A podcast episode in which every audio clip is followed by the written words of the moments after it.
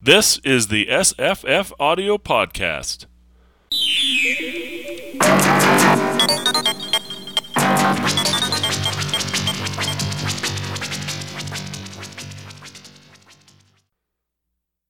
Hi, I'm Jesse. Hi, I'm Evan. We're going to talk about The Many Headed Hydra The Hidden History of the Revolutionary Atlantic by Peter Linebaugh and Marcus Rediker. says it's published in 2012. Uh, so, first Uh, it's question. older than that. Is it's, it? It's 2000. Oh. That's the second edition, I think. Yeah, 448 pages. It's 2000, which is when I graduated college. okay, good. So it became very influential for me in graduate school. That's what I was going to ask. doing history, and it, this book's always been kind of my companion. I actually have that that original 2000 edition, and it's all written up and uh, dirtied uh, edges, binding, still holding together, but a little moldy because it's been in Taiwan a while. But yeah, it's been a while since I come back to it because I, I do kind of know it, but there were aspects I picked up on, um, was reminded of. Uh, there were chapters I I learned to appreciate a lot more. I and I, I think it holds up too. Uh, but it it was my first real big look into kind of history from below. I got some of that as an undergraduate, um, as part of other courses, but still that program I was in was still a lot of political history and kind of conventional narrative type history. So this book uh, kind of woke me up to the power of, of the approach of history from below. And I know there's a lot of criticism of the book, but I'd like to hear I, I think it, it holds together very well. And I mean, I don't think there's much here that's that's wrong. It just might be a bit over argued at times, but it's like it's.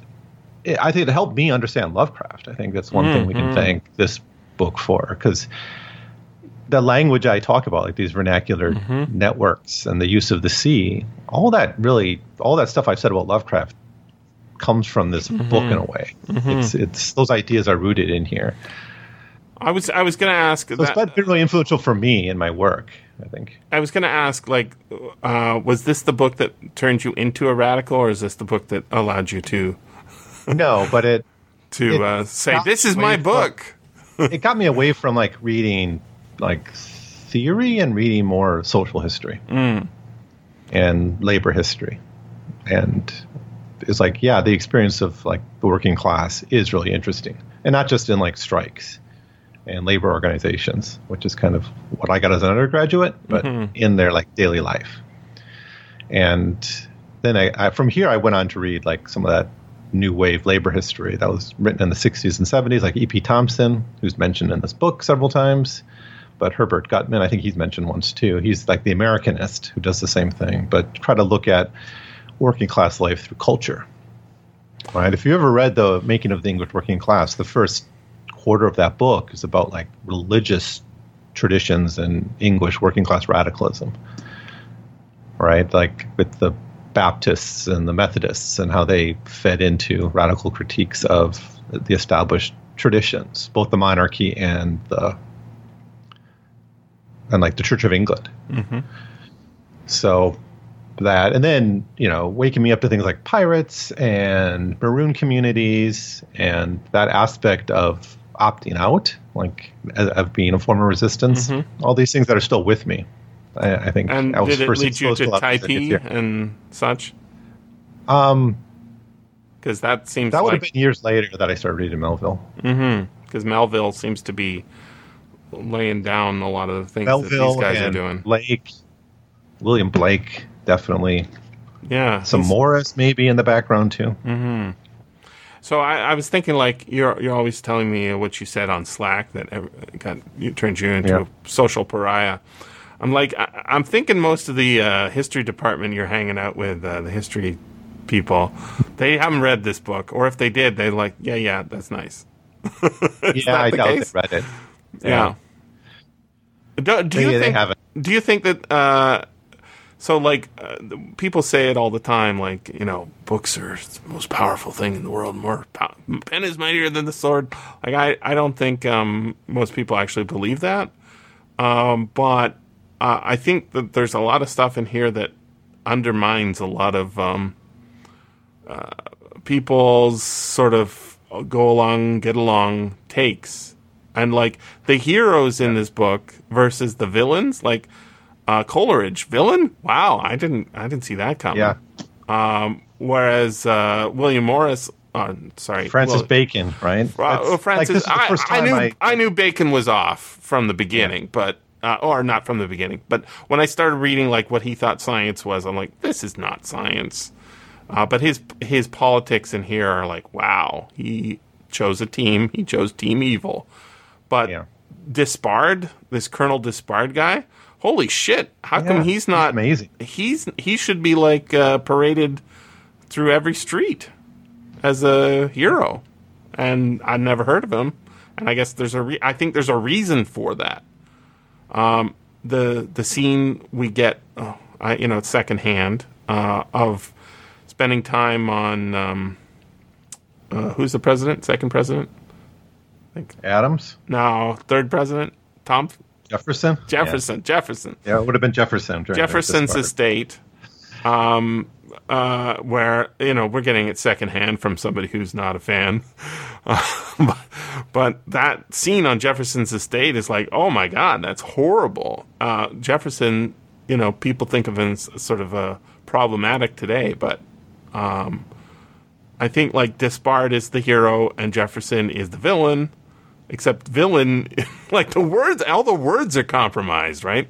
Even the word villain is it just means, and Yeah, it's we're, that's well how you. I mean, it's all set up with the turning that Yes. Hydra metaphor on its head. That's they they kind of they kind of overwork it, and sometimes it's like I don't know. I I'd never but thought about it, but, but I've it's read everywhere. this book many times, so it was like I never, I never thought about the the and their surprising insights about how these terms Hercules and many-headed Hydra uh, were actually used as metaphors by the yeah. by the uh, mostly by the upper upper crust who are living off the pain of the poors. Um, but even thinking about it as as poors and riches doesn't make quite as much sense as uh, the those with weapons and those uh, you know who are obeying until they don't. It's a pretty amazing book. It's like very insightful, and I uh, we started with that um, pirates book, with Golden Age of Piracy. What's it called? By uh, villains of all nations. Villains of all Nations. That was written after this, Right. Um, And and you could tell which chapter was written by Rediker. I Mm-hmm. think. Um, because that's only by Rediker, right? Yeah, I, I I don't know how this book was written. My guess is certain chapters, like the Despard chapter, was probably written by Linebaugh. Um, the 1741, which is now my favorite chapter in the book, um, the slave conspiracy. That's pretty amazing. Not just slaves, but the 1741, the the outcast nations of the world chapter. Um, it's probably my favorite now. That's probably Rediker along with the hydrarchy stuff. That's that's his stuff. There is no Wikipedia entry for this book, and I was thinking, oh, that's a conspiracy. um, and I, I, I actually believe that too, kind of. Um, uh, but uh, if you look up hydrarchy, which there isn't a lot uh, about there, right? And uh, That's a yeah, that's a great idea. The idea of like the rule at, of the sea. That's literally what it means, right? Rule over mm-hmm. water, or the remote control of water, or something. Power of water. I, I'm not sure how you would kind of translate that, but it were the, like everything is flipped in Yes. this book. Everything is like from the top and then the bottom. So there is a hydrarchy from the top, which is the Royal Navy, right, capitalism, right? But he's like, like swipes that. He left swipes that, and then says, "Well, let's look a bottom up order mm-hmm. Created by the pirates or created by the sailors." So the Wikipedia entry for hydrarchy basically seems to largely rely on this book, and it is mentioned in in the Wikipedia entry as well. And, but uh, somebody somebody's like, "Oh, this is a good book," um, they're not allowed to have a Wikipedia entry for the book, but uh, we can slip it in. It's it's basically how Wikipedia works, right? Is there's a bunch of CIA guys who are employed to, um, and some of them are like I think they do it recreationally, like They're just Yeah. they're like they're they- they're not personally making money from locking Wikipedia accounts and such, but uh, th- that's their their life purpose because they have no actual work. And so they lock lock out things, but because Wikipedia is quite large and there are competing ideas, you can still find a lot of information there about things that uh, you probably shouldn't be allowed to, based on some people's point of view. So uh, basically, I think this book is saying uh, we've got we've got a whole bunch of people who've been oppressed all over the planet, especially between the continents of Africa and North and South and uh, South America and Europe.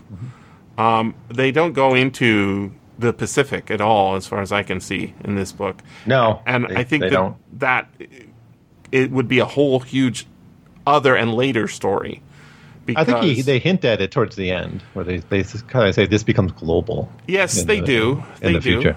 Um, and that's But why yeah, it's just looking at the Atlantic because that's that's the birthplace. I guess no, they do which is- because the Bligh, Bligh, and the breadfruit. So they are in the Pacific. yeah, But that's Yeah, they- so it- that's the it's- it's the beginnings, right? Because but this is where blackbirding. capitalism was made. Yes. Yeah, I'm I'm teaching this now, like in like doing the sixth, seventh, uh, the 16th century, uh, in the world history class I'm teaching, and yeah, it's like this. This is why we have the world that, that we have today. yes, It's capitalism is fueled by sugar and slavery. That's where the cash to fund the British industrialism came from, right? That and the capital is people. the, the capital was being accumulated, to use the Marxist language, right, of primitive accumulation. Um, no Atlantic world, no, these systems would not have been created. The labor migrate, like the movement of people to serve like the needs of capital. And uh, The- there are other the stories to tell too. Centralization Indian Ocean, of wealth, yeah. the Indian Ocean. You know, like I, I'm thinking about Gandhi. You know, like when I saw the movie Gandhi, I'm like, why is this Indian guy in South Africa? And there- there's a story British there. Empire is moving people around. That's right. all the time. and Um, and the, the, the there are heroes amongst the the horror, but it those heroes are repressed and excised and not promoted, and then we have these figures from the past, and yet. I wanted to tell you one of the things before I read this book. I don't know if you've ever looked at my Twitter account, like um, my profile. I guess it is. You know, I don't Yeah. have a he, him, or anything in there. I'm gonna just dig it out because I, I, I don't, I don't look at it that I'm much. sure I have looked at it. Um, I, it's all jokes, right? Uh, so it's this is my Twitter profile. Ruritanian romantic, former master of assassins, drawer of roof bears, hewer of colors, scanner living in vain, universal monster. So that I'm making a joke about draw, drawing of water and hewing of wood. Mm-hmm. I didn't know that. like I, I knew that it had origins in uh, uh, because I in studied the Bible. yeah, but it's in Canadian history too. So like mm. that, uh, there we read a lot of um, you know Canada's a youngish country compared to most, and so you know there's a Diaries of Susanna Moodie. You know this is something Margaret Atwood would would say is foundational or something like that. Um, and it's basically just a lady in the bush from Europe saying it's really hard living in the forest. and what do you do? You chop down trees, wear high heels, and uh, draw water from the, the river, and then you interbreed with the locals who you are in uh, a relationship with because of capitalism, right? Hudson's Bay Company used to. I, I tell this to students all the time. I think it's so funny because from my school, you can like climb climb out on the roof and point across the street to the HBC. Right, that's that that little building there that's going out of business. That used to own this entire con- you know northern part of the continent and is like explaining how we got from there to here is the history of Canada. And it's a weird, strange history. And it involves people, you know, in Europe wanting hats. people locally trading goods for furs and then sending those to factories, which is explained in this book as well, right?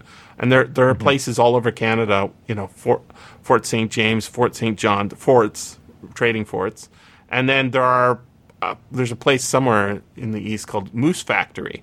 Like, why is it called Moose Factory? It's all explained by Canadian history, Yeah. right? So we are technically cut off from this history, and we get sort of a uh, discovery and then settlement, sort of fast forward through the reality of things. When I went to Belize, I had no idea Despard was a guy, or that like, um, and it it it it was like a very um, strange country compared to most. It felt like it was from a p- previous period in time. Um, but how like they didn't get independence for a long time, uh, probably because they had iron rule after that. But I had no, I have no idea because it's all. Uh, most people don't know Belize exists, right? And most people don't know there is a English speaking country on the mainland of North America under Mexico. They have no idea. Why is that? I think it's because it doesn't serve the interests of the people who, you know, make the curriculum, who are, you know, the Chamber of Commerce. All, like I, I wasn't taught about it in school. Why should I? Well, Well, what, I think this book is very subversive. now, so I can say like when you teach about the 16th century America, Mm-hmm. you'll you'll learn the word when you learn about the Spanish rule mestizo, right? Right. Or in, in French Canada, it was Métis, right? Métis, yeah. uh, Creoles, whatever. Mm-hmm. But there's never any conversation about where they come about or if they had any politics. They're just, oh, it's an example of, of culture mixing.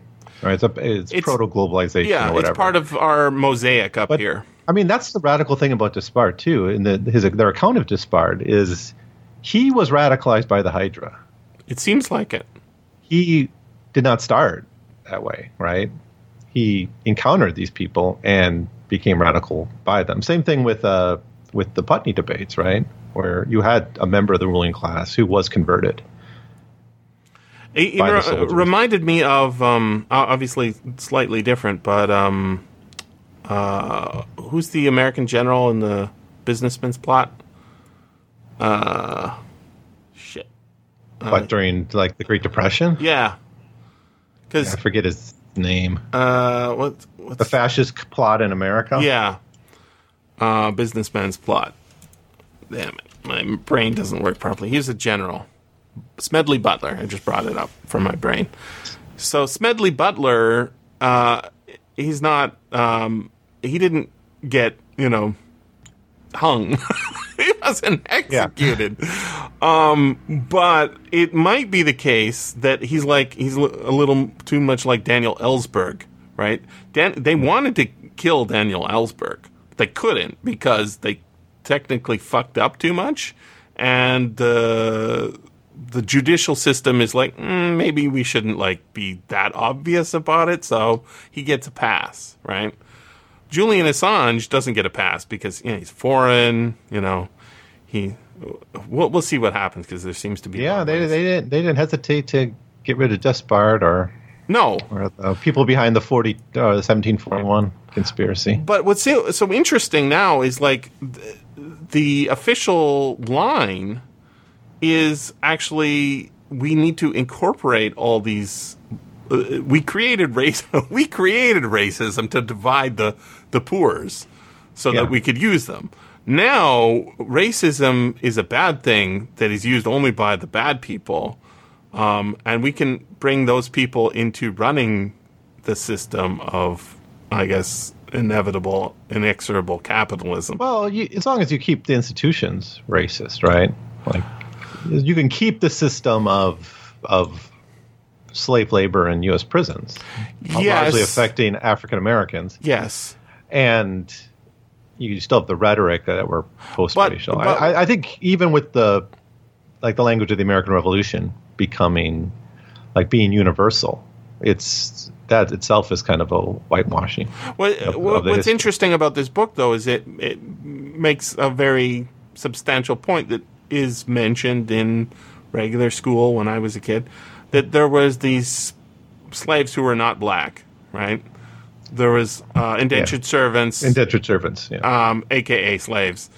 Um, but the difference was, you know, they can work the, and you know, they're they're morally reprobates. Right? I, I, I guess I, it'd be interesting to see what an Australian would say about, you know, what what they're taught about this in their schools because it was uh, the, their foundation, whereas Canada is not quite that. It's more like avarice. Oh, we need to get these resources and trade and that, and then keeping keep like a lot of the population of the central prairies, like where my grandparents came from. Well, It- I want to put a pin in the trade thing because that was Okay. something I was thinking of before, and I want to come back to it a little bit. But on this labor thing, uh, Mm-hmm.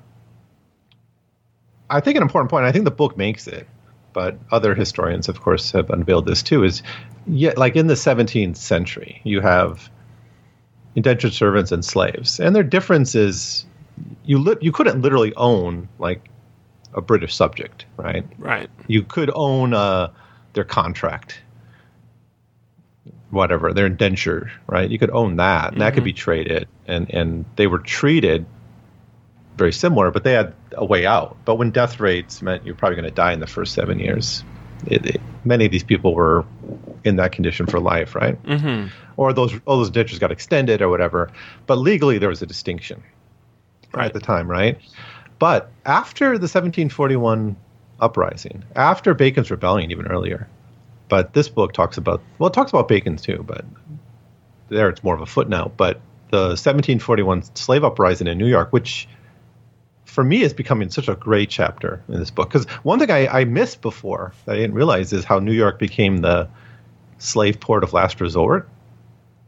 Did you catch that? Mm-mm. Because if you were in the triangular trade, you went to the Caribbean 1st mm-hmm. And that's where you sold your slaves. But there'd be people there selling their slaves too, to you, and mm. you would buy them. Right. Or Okay. Yeah, I did you get couldn't that. Sell. Yeah. And then The defective product. You go up to, Virginia, and the same thing would happen. Then you end up in New York, and all you had left on your ship by that point, and you had to sell them all, were yeah defective products. Were the rebels? Were the people who were not could not be seasoned? That's a that's a term you learn in high school history. The seasoning Seasoned? of slave. Oof. Yeah, which is basically mean, you know, Breaking them. breaking them through threats of death and violence until they basically do what you say. Um, but yeah, in New York, you had to unload the slaves, otherwise you're going to lose money, right? So you sold them cheap. I uh, I I was reading. Um, But but then, but anyways, to finish the point, um, in New York, then that you had these really radical slaves, but the res- the response to that was, we need a line between whites and blacks. Mm-hmm. So, and it, it happened with Bacon's Rebellion too. Like after Bacon's Rebellion, there's like, okay, we have a problem here, and the solution is give whites land, hmm. give those indentured servants more hope. We're not going to give it to the slaves. Mm-hmm. So, s- racism is a product of conscious decisions to suppress the working class right. right? Because it's like we're going to, if we can promote conflict between the white working class and the black working class, we can manipulate that. And they, it was being manipulated well into the 20th century, where blacks were being used as strike breakers. Mm-hmm.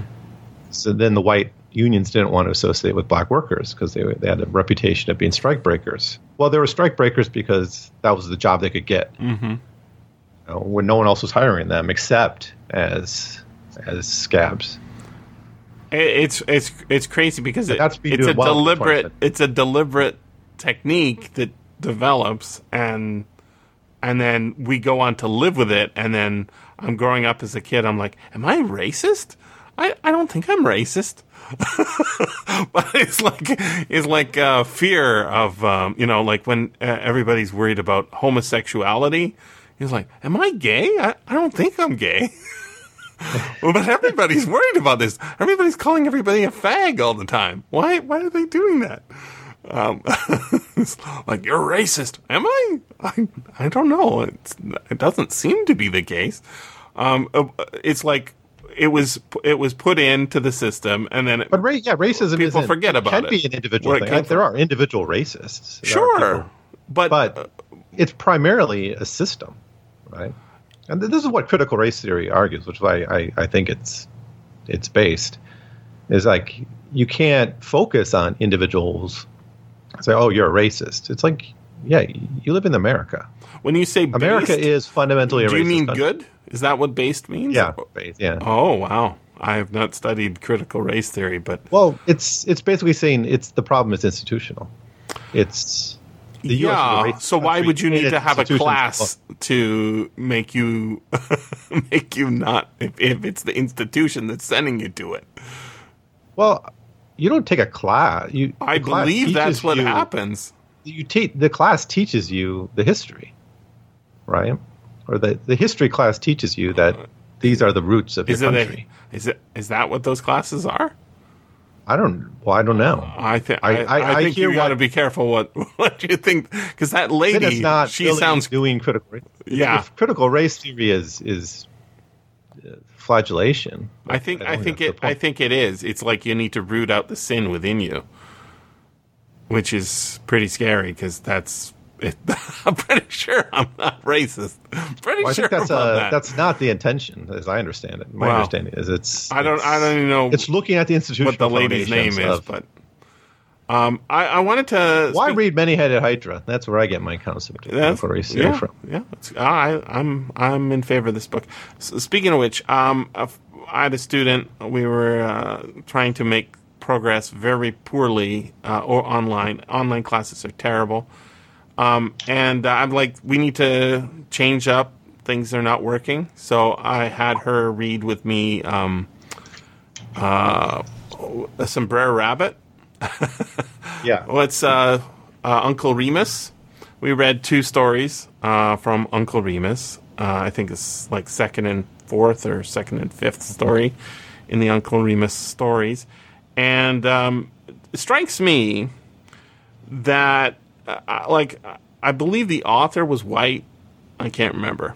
But uh, it's a black, it's an old black man, probably an ex slave living uh, on his former plantation or whatever in the south somewhere in the in the states uh, telling stories to a little white boy as far as i can tell and uh, he the story's always interrupted by his mom calling him um, and we get uh, background information about what the family is like based on what he says in the stories like he compares um, uh, he compares things that the boy would know to things that Brer Rabbit is acting like, right? Like what kind of birds his mom has and that sort of thing. But the stories themselves, to me, are not aimed necessarily for a little white boy. They're stories of how to behave so as to survive in a system of of slavery like what Brer Rabbit does when Brer Fox tries to get him. What Brer Fox does, uh, or Brer Rabbit escapes, how Brer Rabbit escapes, like using reverse psychology to get thrown into the briar patch, uh, using um, using uh, uh, st- the idea of stuck upness in the Tar Baby story, like you're stuck up. It's a double meaning, so it's funny, right? Because he gets stuck into the tar baby. But the idea of somebody having to give you, uh, you have to say good morning to them, and if they're not, then they get beaten. It's it's it is like the ri- ri- writing down of the vernacular tradition that allows people to somehow survive uh, the horror that is being a slave. And s- and so it's and, and combined with the um, awesome you know style of writing which is it's uh, phonetic. So just trying to figure out what the words mean is it's makes it a fun exercise for the kid. And a lot of the things that i remember as a kid like what was good and what was bad, what we're allowed to do and what we weren't allowed to do. I didn't understand why any of that was happening because it's. But I don't think the people were telling me did either. Like, for uh, one of the ones in this book is salty language. Yeah. So, so uh, me, I think the word fuck and you know shit and all the bad words we're not supposed to say are really good words, but I think we need to use them sparingly because they uh, are valuable. You don't want to like only your only adjective should not be fuck or fucking. Um, you should use it when it's important uh, to understate points and and make make your arguments better. But I was told not to say these words because they were bad. But th- I don't think the teachers who were telling me this and the people who were telling me this knew why they were bad. It's because people at the top says, don't let the poors get to talking amongst themselves. Don't listen to those sailors. Yeah. surprise! Big surprise! And a lot of stuff, like um, I, I was explaining to students the difference between swearing um, and cursing. one is religious, and the other one is promising. So in school, Yeah. you're not supposed to swear, right? Like, I swear, if you keep hitting me, I will take your fucking head off. That's a swear.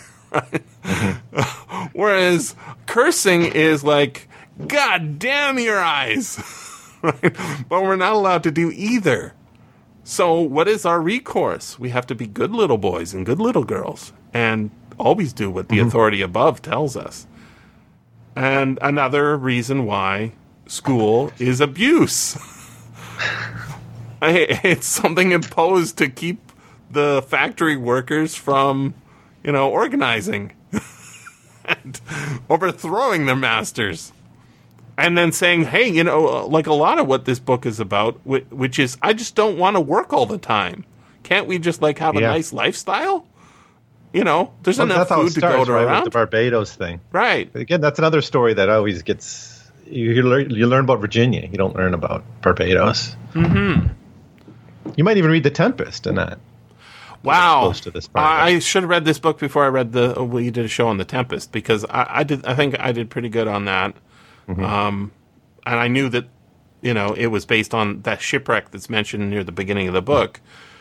But uh, it forms a not a backbone, but a strong limb of this Yeah. many-headed hydra of a book. It's kind of um, it's it, it- this book kind of needs more of the subsequent books, like the um, the villains of all nations, because there's so many aspects of the book that are like we need a whole Despard book. There is a Despard book by none other than Peter Linebaugh. Why aren't we right reading now. that? Oh, good. Is there no audiobook? I don't. I doubt there's an audiobook. Damn it! Peter Linebaugh's been really prolific lately. He wrote um, a couple books about the commons. One called the Magna Carta Manifesto, and the other called Stop Thief.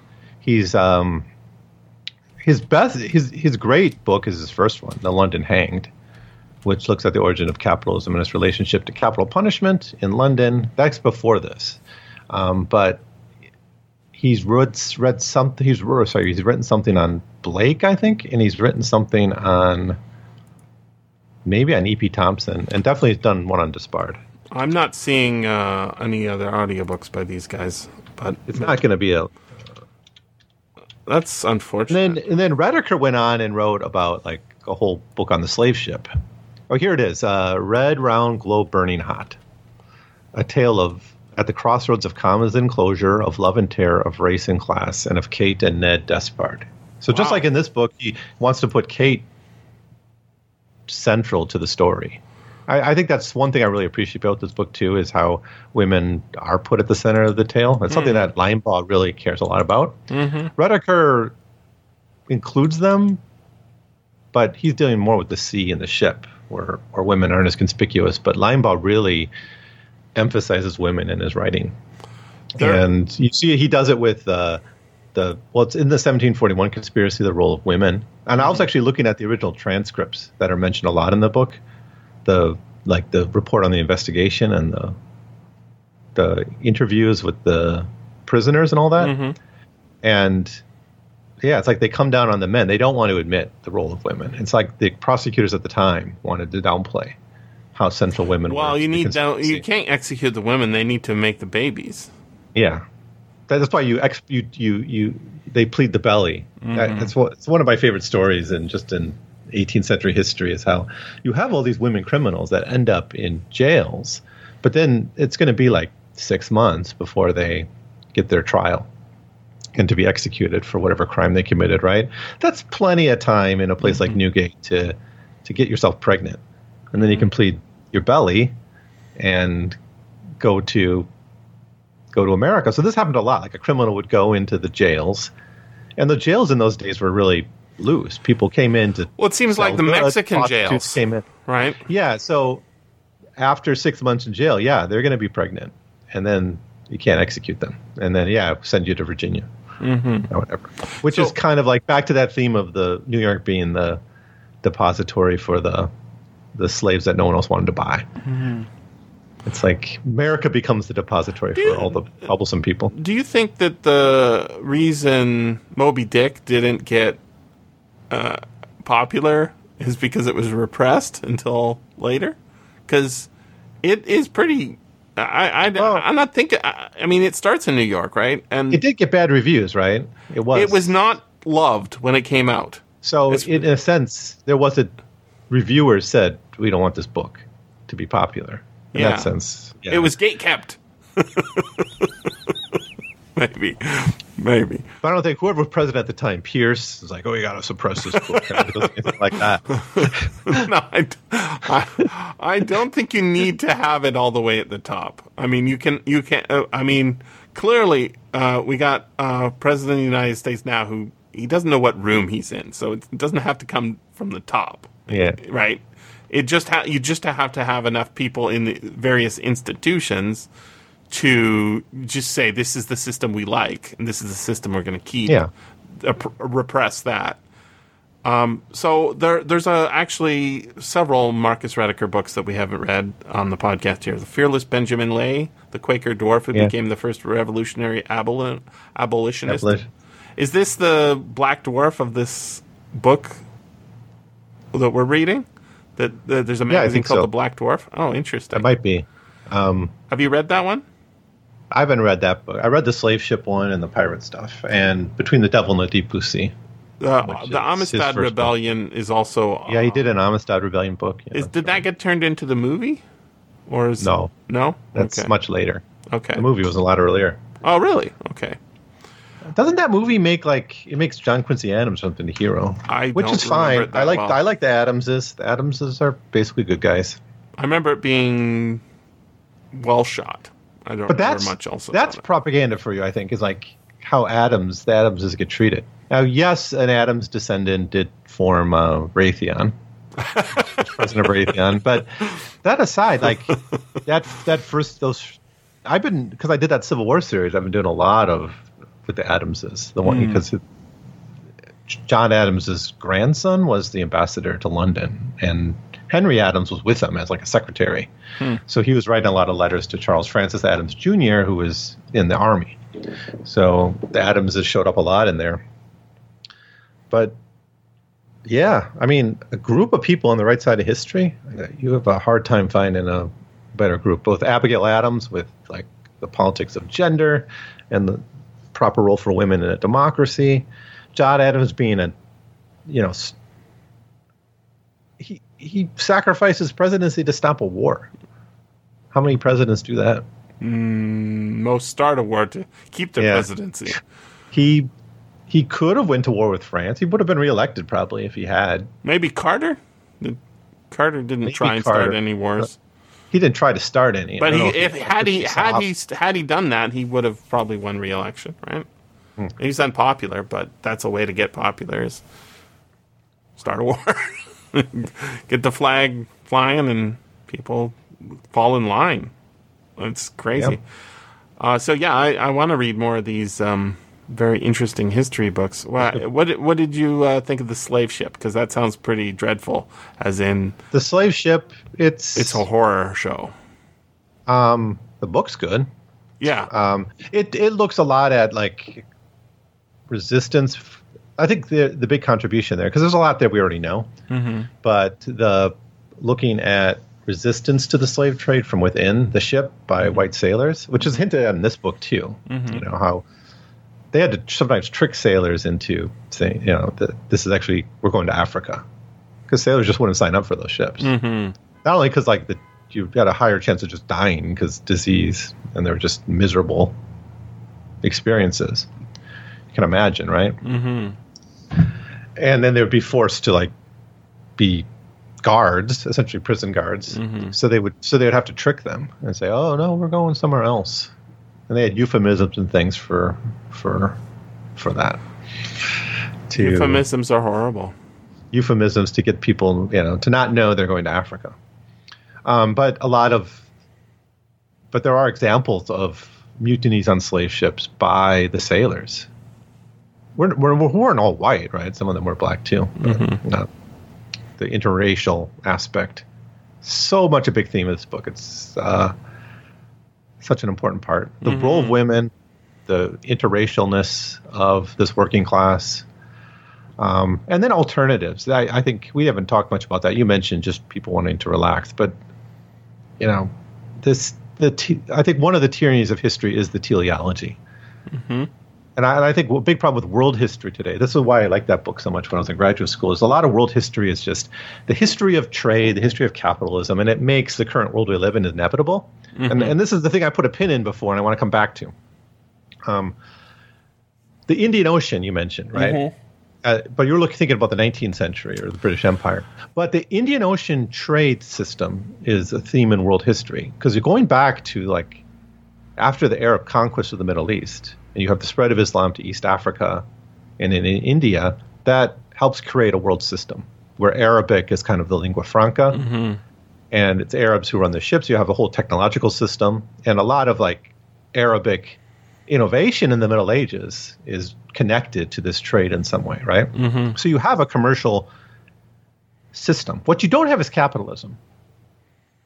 That does not create. Yeah, they don't they don't have corporations that are global in scope, right? So, and this is something I, I struggle with my students a lot is when they think about capitalism, they think about trade. And whenever you talk about connections, the first thing they'll say is trade. It's like there have been, that's indoctrination, like this idea that trade is how we interact with other cultures. Right? Mm-hmm. And it's good. But it doesn't create wealth. And, and then they also believe trade makes people rich. And it, it, I don't see how that does. If I have a horse and I sell you it for $100, now you have a $100 horse and I have a $100. There's no wealth created, right? No. Now, let's say I scam you, and I and I you you I get you to pay $150 for the horse, right? Mm-hmm. So now you have a horse minus $50, and I have $150. It's still a zero sum game, mm-hmm. Right? There's no wealth created, but a lot of people think trade creates wealth, right? The ruling class today talks that way, Yes. but that's just numbers on a on, someone's being screwed Yes. with trade. Where does wealth where does wealth come from? I think you know this, and I think the authors of this book know this too. Labor. It comes through making stuff, production, mm-hmm. right? Actually making things is where wealth is created. Where you turn that tree into a table, right. right? Or you The turn mahogany trade in the, in Belize. I, like I had no idea mahogany was B- Belize. But that's the big difference is mm-hmm. is how the Atlantic creates capitalism because it's all worked up into transformative systems of production. The mm-hmm. plantation, mm-hmm. right?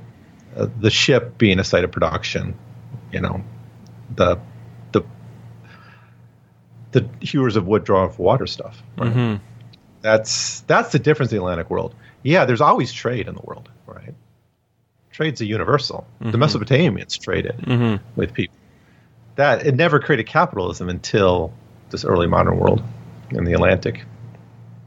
yeah. It, That's why this book has to be about the Atlantic. If you're going to look at the origins of capitalism, Hmm. So I think there are more stories to be told. I, I want to hear about Yeah. blackbirding in you know the 19th century. This is Mm-hmm. just I guess just uh, after the time of Melville, right? It's basically, hey, Yeah. we've got some more the copra trade. I don't know anything about why anybody wants copra, but apparently they did. Um, And it had some massive effects on the people there.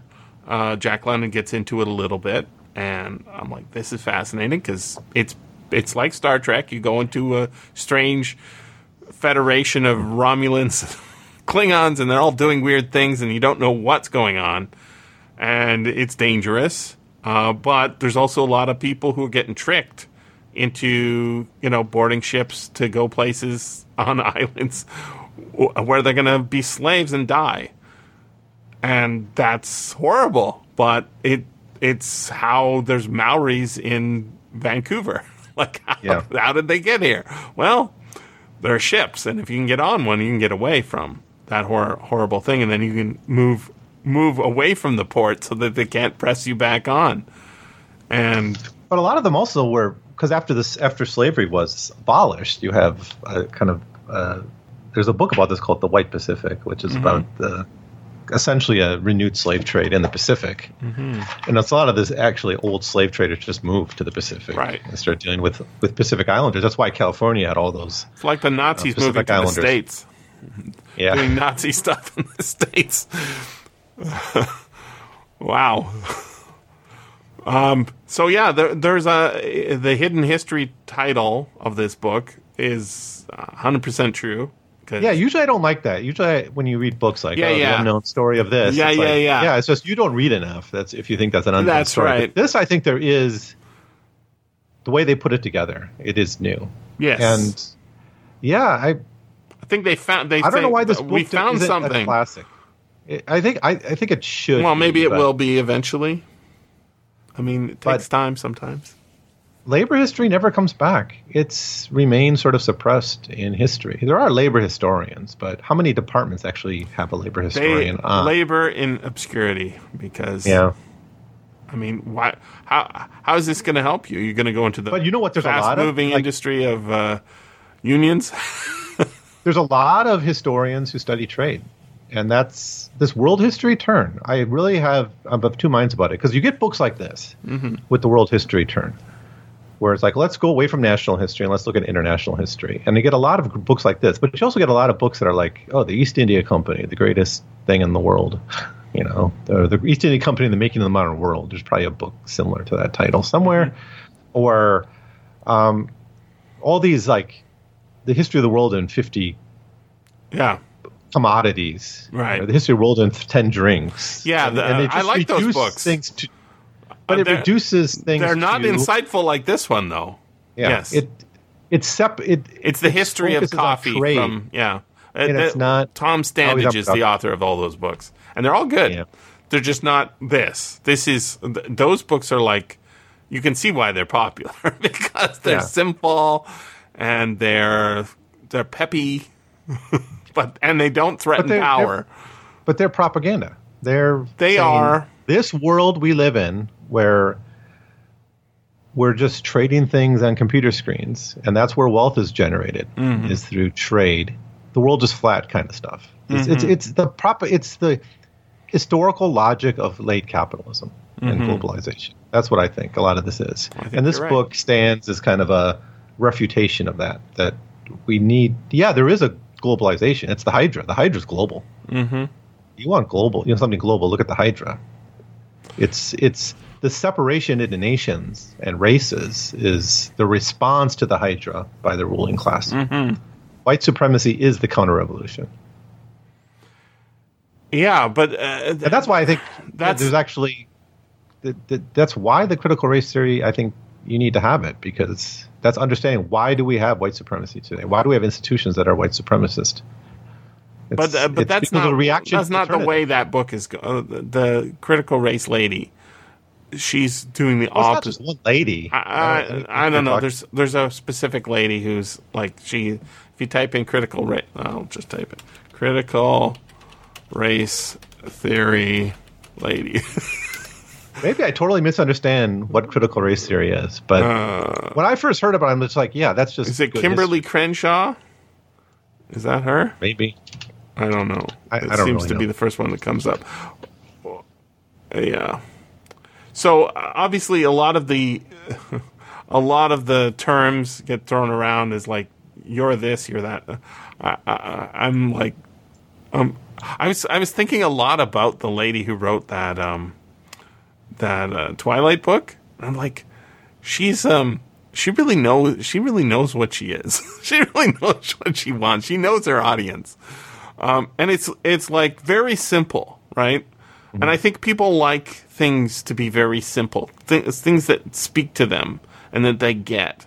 Like everybody, everybody uh, wants to be a teenage. If you're a teenage girl, you want to have boys like you, Yeah. and you want, you know, you want to uh, be chaste in a certain sense. Chaste, C H A S T E, and C H A S E D, right? Both. Um, and this gives you both. But But you- but you're We need you, you're, you're just engaging you're engaging in kind of critical marriage theory or something, marriage Ah. relationship theory, where Well, you're breaking down the ideology behind our assumptions about relationships, and you see evidence of it in the literature. Uh, yeah, uh, I mean, she's coming from the you know ve- very traditional.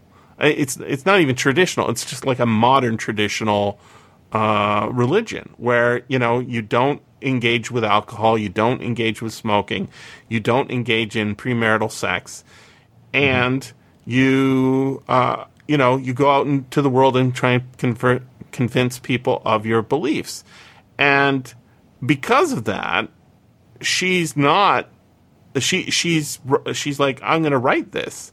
And she wrote a vampire werewolf book uh to express the ideas uh, of a teenage girl.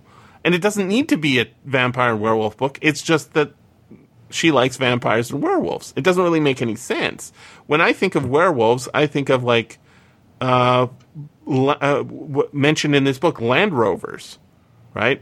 People who are not going to take your shit anymore. People who are outside of of uh, uh, you know Robin Hood's an uh, cleaned up version of the Outlaws, and uh, I, I had no idea Land. I thought Land Rover Company like cars were. I had no idea it was from a real phenomenon so this book is super enlightening as opposed to the ones that are about you know how to live within your very what's the there's a uh, a phenomena I, I don't know if it's it's probably on Instagram it's called cottage core where you just uh, you know you keep a nice little house in the forest and you're a hobbit it's just pictures pictures of people drinking tea and enjoying flowers you know like it's like I and it's sort of even pre pre having children. It's like setting up your perfect cottage uh, for a perfect childhood for the children you're going to have. And it seems to be an aesthetic for trad girls or trad pre-wives or something mm. like like that's the way most people want to engage with capitalism rather than overturning it or like fighting it as Or best is, they is can. that a, I mean, is that a bit of a issue with this? Is there's this a bit of a of a nostalgia for like the the medieval in some of this? And, I- and I Uh, think yeah, I when you're mean, dealing with people that have uh, compared to the commons being collapsed and getting kicked off your land and you know Yeah. enslaved and made a criminal i mean you could want to have some nostalgia if you for look at when when the that. working class was most radical, it's when they're transitioning. When it was people who came from agrarian settings, maybe in Europe, right? Mm-hmm. They sailed over to America, the promised land, whatever. They, the, the, and they ex, they hear good things about it, right? And they end up in like Jurgis, right, in the jungle. They end up in the the, the fucking meat packing plant. Mm-hmm. And then they're like, "Yeah, this is not what we signed up for." nope but the, yeah, that those most radical periods of of, of history were uh, of labor history were people in that transition, and and that's a point here too. It's like the Stono Rebellion. I think it's mentioned in this book. It's around the same time, actually. I think it's in that chapter on the New York conspiracy because it's around the same time as that. I think the Stono Rebellion is 1740, and the New York uprising conspiracy is 1741. like those were Africans who were at the forefront, not like African Americans, just a couple generations down the road, right? They were on the forefront of these movements. Mm-hmm. So it's that something about that transition, and yeah, there's going to be a nostalgia for what we've lost, in a way, or a, or a looking back. Or the traditions that you're connected to in your ancestry, right? So that are being torn away. Yes, but th- there's going to be people who say that was worth it because we have iPhones. the slave, uh, know, the, the, somebody saying uh, nice. Well, they're not nice going to talk about the slavery thing, AOC. but they are going to talk about how crucial it was to create these global systems of trade and and and, and yeah, a lot of a lot. There was a lot of breakage along the way, is what they're going to say, right? And, Yeah. and that's a shame. People being tossed overboard on. You got like Steven Pinker saying, you know, the like, Yes, yeah, Steven we- Pinker we're moving is towards the of this. greater progress, right? Yes. We're- And the thing is, is there there are things he can point to, right? Um, so uh, the the one that I, I'm pointing to that I think you're not picking up as uh, or you're denying, as in you, you don't think it's important. It's like it's the it's the uh, meme where you see uh, President Obama, President uh, Biden, President uh, Bush, and President uh, I don't know Cheney or whatever, and um, and it's a bomber dropping bombs, and they change the logo on the side of the bomber. Right? Some it's rainbow flag, sometimes it's Black Lives Matter, sometimes it's that uh, thin blue line. Uh, you know, and the thing is, is no matter who. So, like when we get the uh, was it last year? There was we were getting ads for the CIA where I'm a a gender lesbian black disabled lady and i'm a member of the cia Uh, we get a bunch of Yeah. you know you anybody can drop bombs for, for the cia well, uh, that, that a- I that's a post uh, they're trying to make get past this idea of we are uh, a repressing we're putting down racism so that is kind of a progress but i- no, incorporating I, it- I, I don't disagree with anything you've just Okay. said. I just think I- it's it's a phenomenon that is hard to understand, given Mm-hmm. that it's a, such a good technique.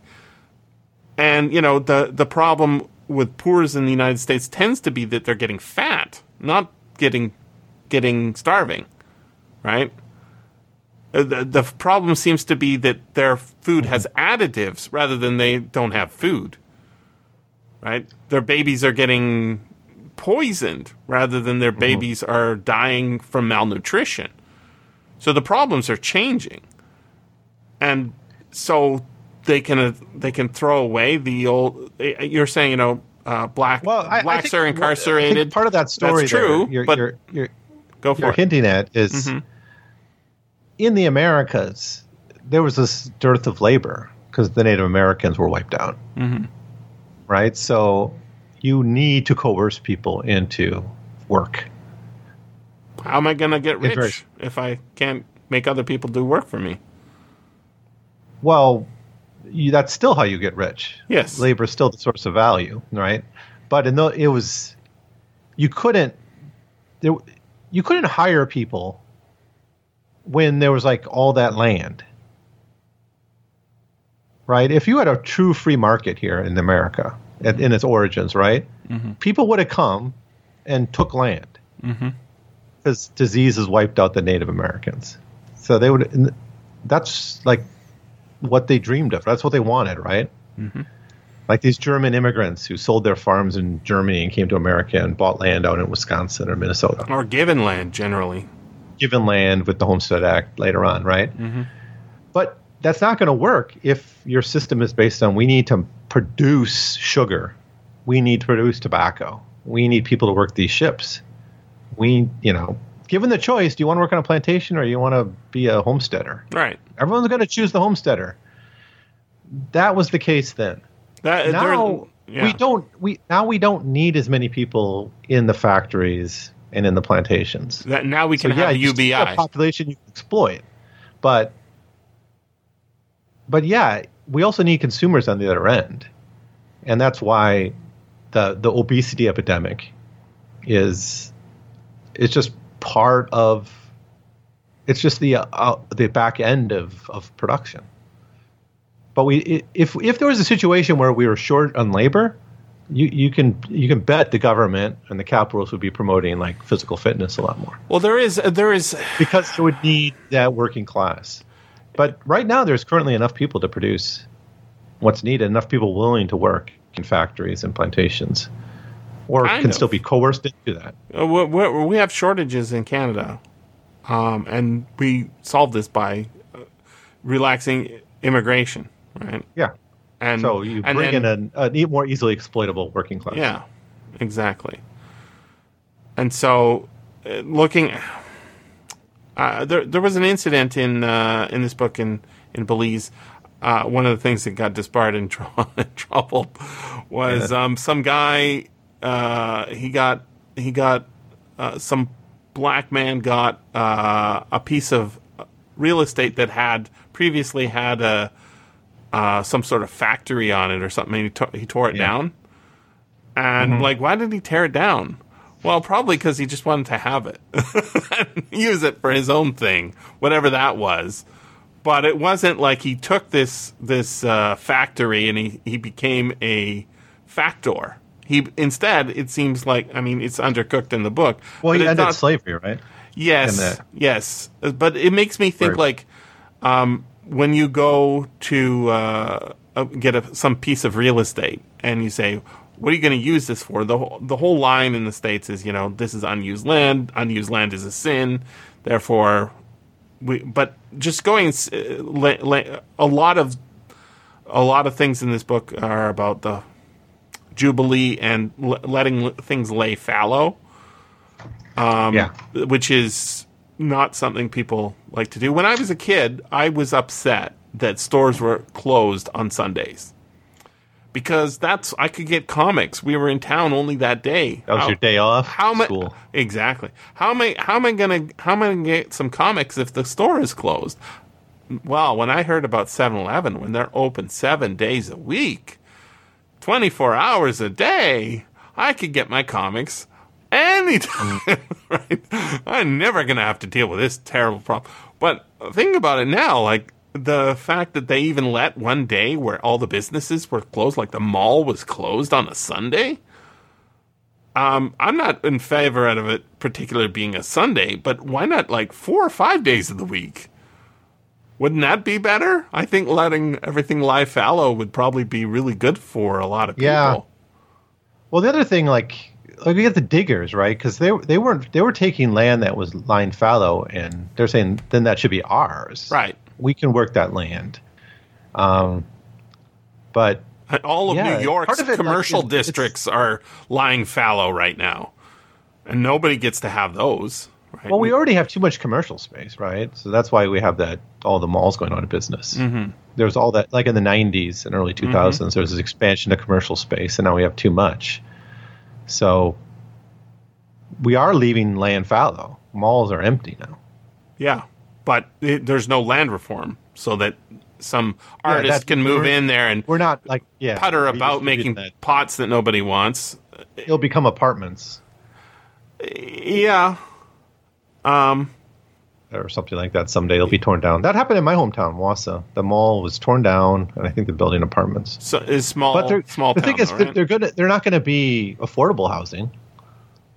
no, uh, housing is not The affordable. cost to build, the cost to build affordable housing, and the cost to build luxury housing is essentially the same. It's the mm-hmm. same concrete, the same steel. the The furnishings are a little bit different, right? Mm-hmm. Inside, but you can sell it as luxury housing and make more money as a developer. So, what? Why would a developer ever choose affordable housing They unless do. subsidized by the state and to do so? Um, so that's that's what's going to happen to that space. It's just going to become part of gentrification. Hmm. Very interesting book. We're not going to go very- to the the diggers need to do that. Maybe that's what the the, dig, the the 21st century diggers need to do is reclaim that land. It, we need we need that. Um, I guess that was the plot of. I, I didn't watch the whole thing. There was a hacker TV show. It was something. The, the group was called Mr. F- Robot? Mr. Robot. F Society. Fuck Society. Fuck Society, Yeah. right? Um, and the plan, I think, was like we're going to get the records of who owns what and delete it all, right? Yeah, delete all the debt kind of thing. delete all the debt, but also delete, uh, you know, Yeah. the deeds. Um, that would really f society, and that would, uh, or no, not society. That would f the system and make make for a better society. Except, yeah, agreed. uh, But I, I think one one big difference in this the era described about here is that there were quote unquote kind of wild spaces. The state hadn't yet conquered every square inch of land. Mm-hmm. But it has essentially now. Even like mountain people in like Southeast Asia are being incorporated into states. Mm-hmm. So there's the alternatives are running out. But like, I don't. it you needs don't have a geographical like a religious revival to you make don't have a people change geographical things. solution like for resistance like Right. you couldn't have the maroon communities anymore. There's not a place you can just go and opt out. You can try to be a homesteader but you're essentially just a a petty bourgeoisie at that point right? Maybe selling your jam or whatever. Yeah, it, it's good for you Yeah. but to do that you must have had some money in the first place right? You're probably pretty well off in the first place before you can do that. So there's not those aren't really alternatives. But the other good thing i guess the good news is there's no geographical solution to capitalists crisis anymore I'm not sure that that's good keep- for people though, because the, the you can't just expand capitalism into a new market I to, mean, to sell it kind of is. Like, I, I, I, I see what happens in games, right? Or like, or I, I, I think about the streaming the streamers and all the people who want to be them a lot because you know it's it's really lame and stupid, but it's a new phenomenon. People are, people are into it. So yeah there is I think of it as like you're sharecropping for Jeff Bezos, right? If you're if you're a streamer, because Yeah.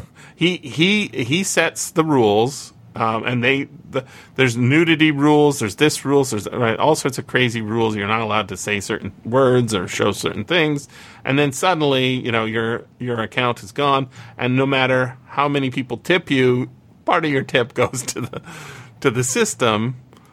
Uh, so that is where, like, it, it infects people's brains so that they think Yeah, they have to be a sharecropper for from their home, right? For But I, I think that desire is is significant because it's showing people do want to opt out of traditional employment.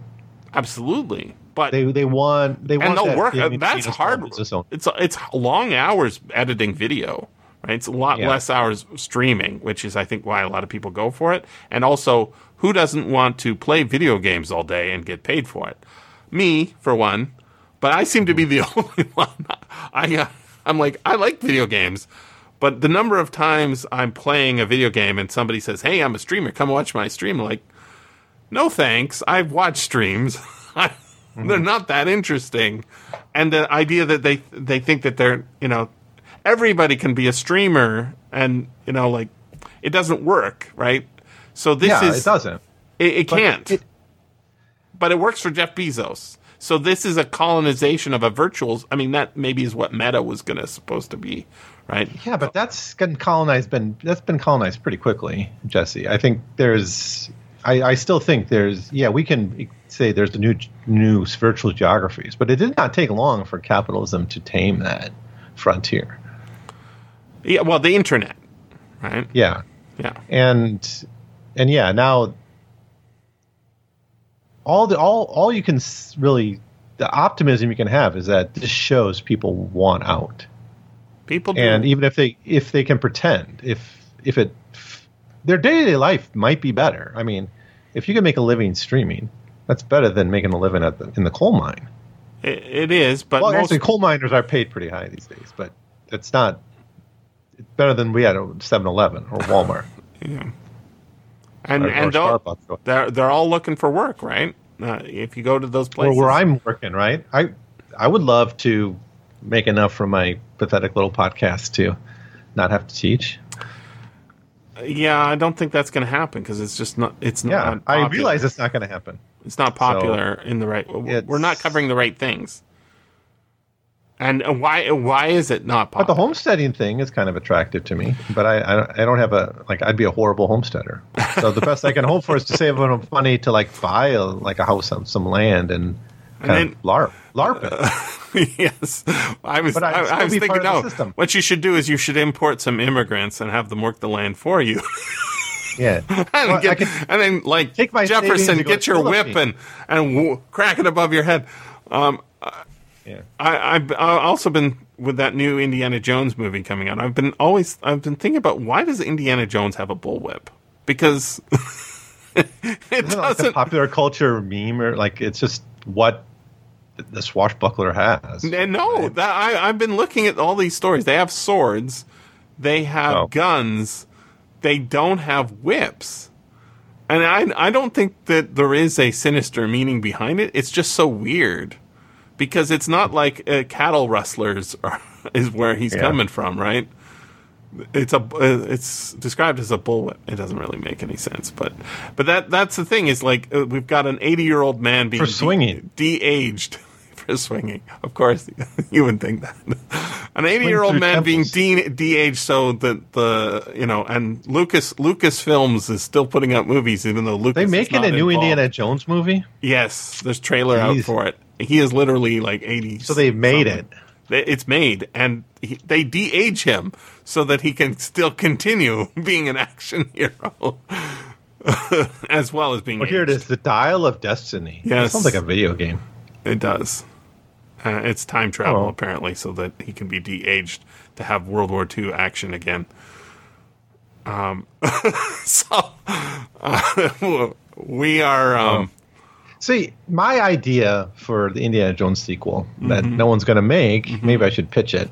So anyone listening out there in Hollywood can, can do, is the sequel should be Willie, uh, the girl, the girl from the so she can scream more. the temple, because you can recast her. It doesn't matter. You don't have Okay. to worry about de aging or anything. It'll 'cause probably no one happen. cares. Yeah, But, but wasn't she in a relationship or something with Steven Spielberg or someone? yeah. She, they're married. They were married. Oh, they're married. So, but anyways, y- no one knows that actress really. So No. you can recast it. Um, just get a blonde lady. but set you know set it in World War II Mm-hmm. In Shanghai. She comes back to Shanghai, Sure. and then now we got we got short rounds aged up to a teenager, and they're in the like the anti-Japanese resistance, and then you, you got the gangsters, the Japan, the Chinese I'm- gangsters. I'm, I'm good you got with the Japanese. plot. You you could even have some kind of artifact that the Chinese gangsters are trying to smuggle involved in some way. But the heart of it would be short round is like in the anti-Japanese underground in Yep. Shanghai during the war. Sounds good. He would be about the right age for it. Mm-hmm. That's the sequel. Yep, I much think. better. I'll take it. cares about Indiana Jones? We, he's, he's done. We've done everything we can do with him. He's old. Uh, the best, the best thing Indiana Jones ever is the the TV show because it's so different. It's just a history Yeah, lesson of the not a bad early show. 20th century. It's really, Mm-hmm. really good, and you know covers all sorts of various places around the world, giving us insight into those weirdos who doing those weird things, artists and uh, I don't know, humanitarians and and uh, yeah, the the main character Indiana Jones is the sort of the least interesting character in any of them. He's just Yeah. sta- standing there saying, "Why do you do that?" and then uh, th- this one time I was a spy in Russia, and then we Oh, see yeah, the Russian that, Revolution. It was so good, so so such great introductory material, and yeah, nobody knows about it. And the the DVDs had great um, like documentaries for every episode too, so you learn about all sorts of cool things and artist movements, and I, I really love that show. Um, so yeah, we should do another book of this. Uh, it was this is a big You long see, one. so I, w- I was thinking this when I was reading it because Uh-huh. My favorite chapter probably used to be like uh, the Blackymore and the Putney debates, Mm-hmm. some of the early stuff. Um, but now, the Outcast Nation of the Earth, my favorite chapter by far, with uh, the 1741 uprising. Mm-hmm. if I would like recommend one chapter of this book, I think I'd recommend that one now. But but you seem to like the Despard. The Despard. Oh, I just think I, chapter I think that it was you dig the most. yeah because it's it's it's a counter example to the everybody sells out and Oh yeah. uh, you know you it's the it's the one where of course if you want to be in that position like they just assigned him you know say go take care of this right and he's like okay uh, I've been radicalized. You didn't know that, apparently. and uh, I'm going to do it my way. And then, of course, things don't work out uh, eventually for him. But um, he did pretty good until it didn't work out. And that counterexample is what we need more of because he's a hero. And Yeah, I guess his I wife, too. He might be the best because example of that because most of these people are. Well, I guess the other would be Rainborough, right? Who, the which one Putney is that? debate. Okay. He's the he's the advocate for the soldiers in the Putney debate, the Mm-hmm. Republican response, and he he was from the aristocratic class, Yeah, that, but he sides with the with the workers against the state, against the capitalist state. So, like, the, the funny- we we talk about uh, JFK a lot because Mm-hmm. you know, oh, he. I, I'm saying like he was going against it. That's why they killed him. Um, so I I I think we should do that 60 hour, 40 hour book uh, on that definitively shows that you know he was murdered by the state. Um, probably the Dulles brothers. Um, but uh, what about Caesar? Right, Caesar's uh, you know horrible guy. Yeah, um, you know, but uh, if you think of it as like um, he is not just out, you know, he's not just vain and and out for himself. He his power comes from the loyalty of his people making slaves and getting rich. Um, but the reason he's murdered, it's you know, it's in the play, uh, but it's not focused on in the play um, is because he threatens the establishment order as it is. It's like a, it, all Yeah. all the people who stab him are his college buddies, basically, right? All the ones who stayed at home when he went off and did the work of empire. He comes back and says, "You know what? Things are going to change around here." And they're, no, they're not. and they all stab him. I don't know if that's just in the movie. I think that's pretty. No, that's the reality. It's but That's it's in yeah, the play the as well, right? The the um. Uh, I don't know. You have to talk to Paul about who, what book to, book to read to get that history Hmm. of, uh, of that. It'd be interesting to see his point of view. I, I really regret Paul not being here because I think this book would um, I wanted to see if it been a nice meal for him. because I, I think I'm pretty radical. I don't think Paul's radical. I think he's he's he's go along to get along. I think he's he's on on a team and saying we my team's not the best, but the other team is so bad that we can't we have to stay sol- we have to keep solidarity with our team. I'm like Yeah. I think the the many headedness, uh, which is uh, uh, it's not overemphasized in the book, but the idea of it being democracy, right? Like lots of Yeah. people having options and getting a say, rather than one guy saying we're in a democracy and then cracking down on everybody else, and then a bunch of cops backing up that guy because he has the he can cut mm-hmm. checks. So yeah, I I don't I don't know what I don't know what he would say about this because I think it, it might be how how young do you have to be to be radicalized? Well, I was radicalized in college. So So I'm 20s. a case study in why why we shouldn't send kids to college or we need to send kids to Liberty University. what is Liberty University? Isn't that Far, Falwell, uh, Jerry Falwell's Oh, I, University? Trump It's like a University. Christian or, or Trump University, a place like that. Yeah. Um, I don't I don't know. I But- loved university. but it was a. It really was history that did it. I Mm-hmm. don't want to. I won't say it's college. It was reading history, yes.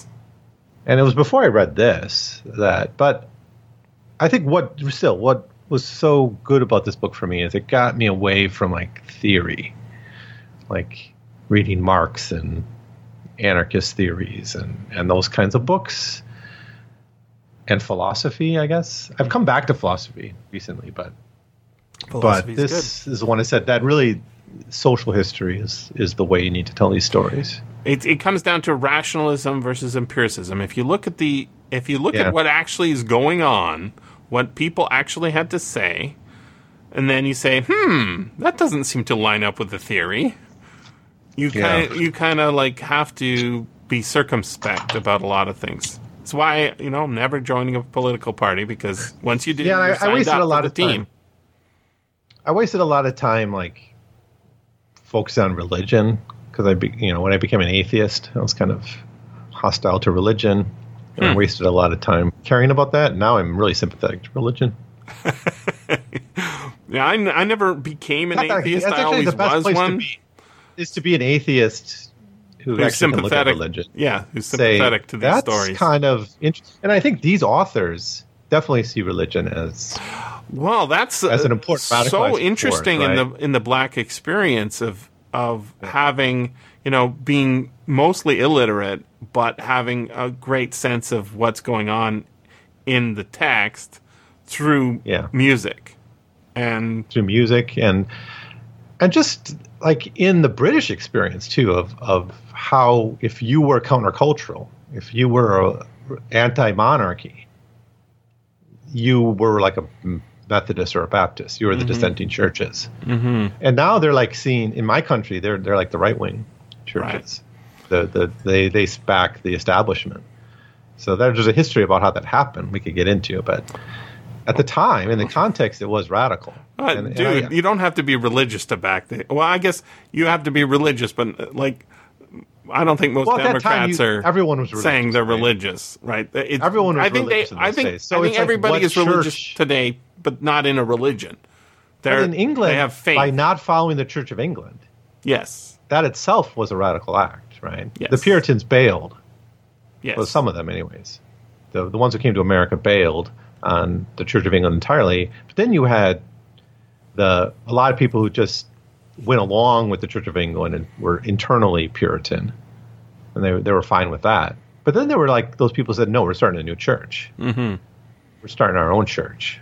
And and so when you think about like a space of resistance, the Baptists became that, which is why they got labeled as one of the heads of the Hydra. right? Along with the witches. they're doing reforms. They were in the same paragraph with the witches, right? It's, that's in the Blackymore name Francis chapter. It's like it was, it was Blackymoors and Anabaptists and witches and pirates, whatever the list was. Do you remember? Mm-hmm. It's, you know,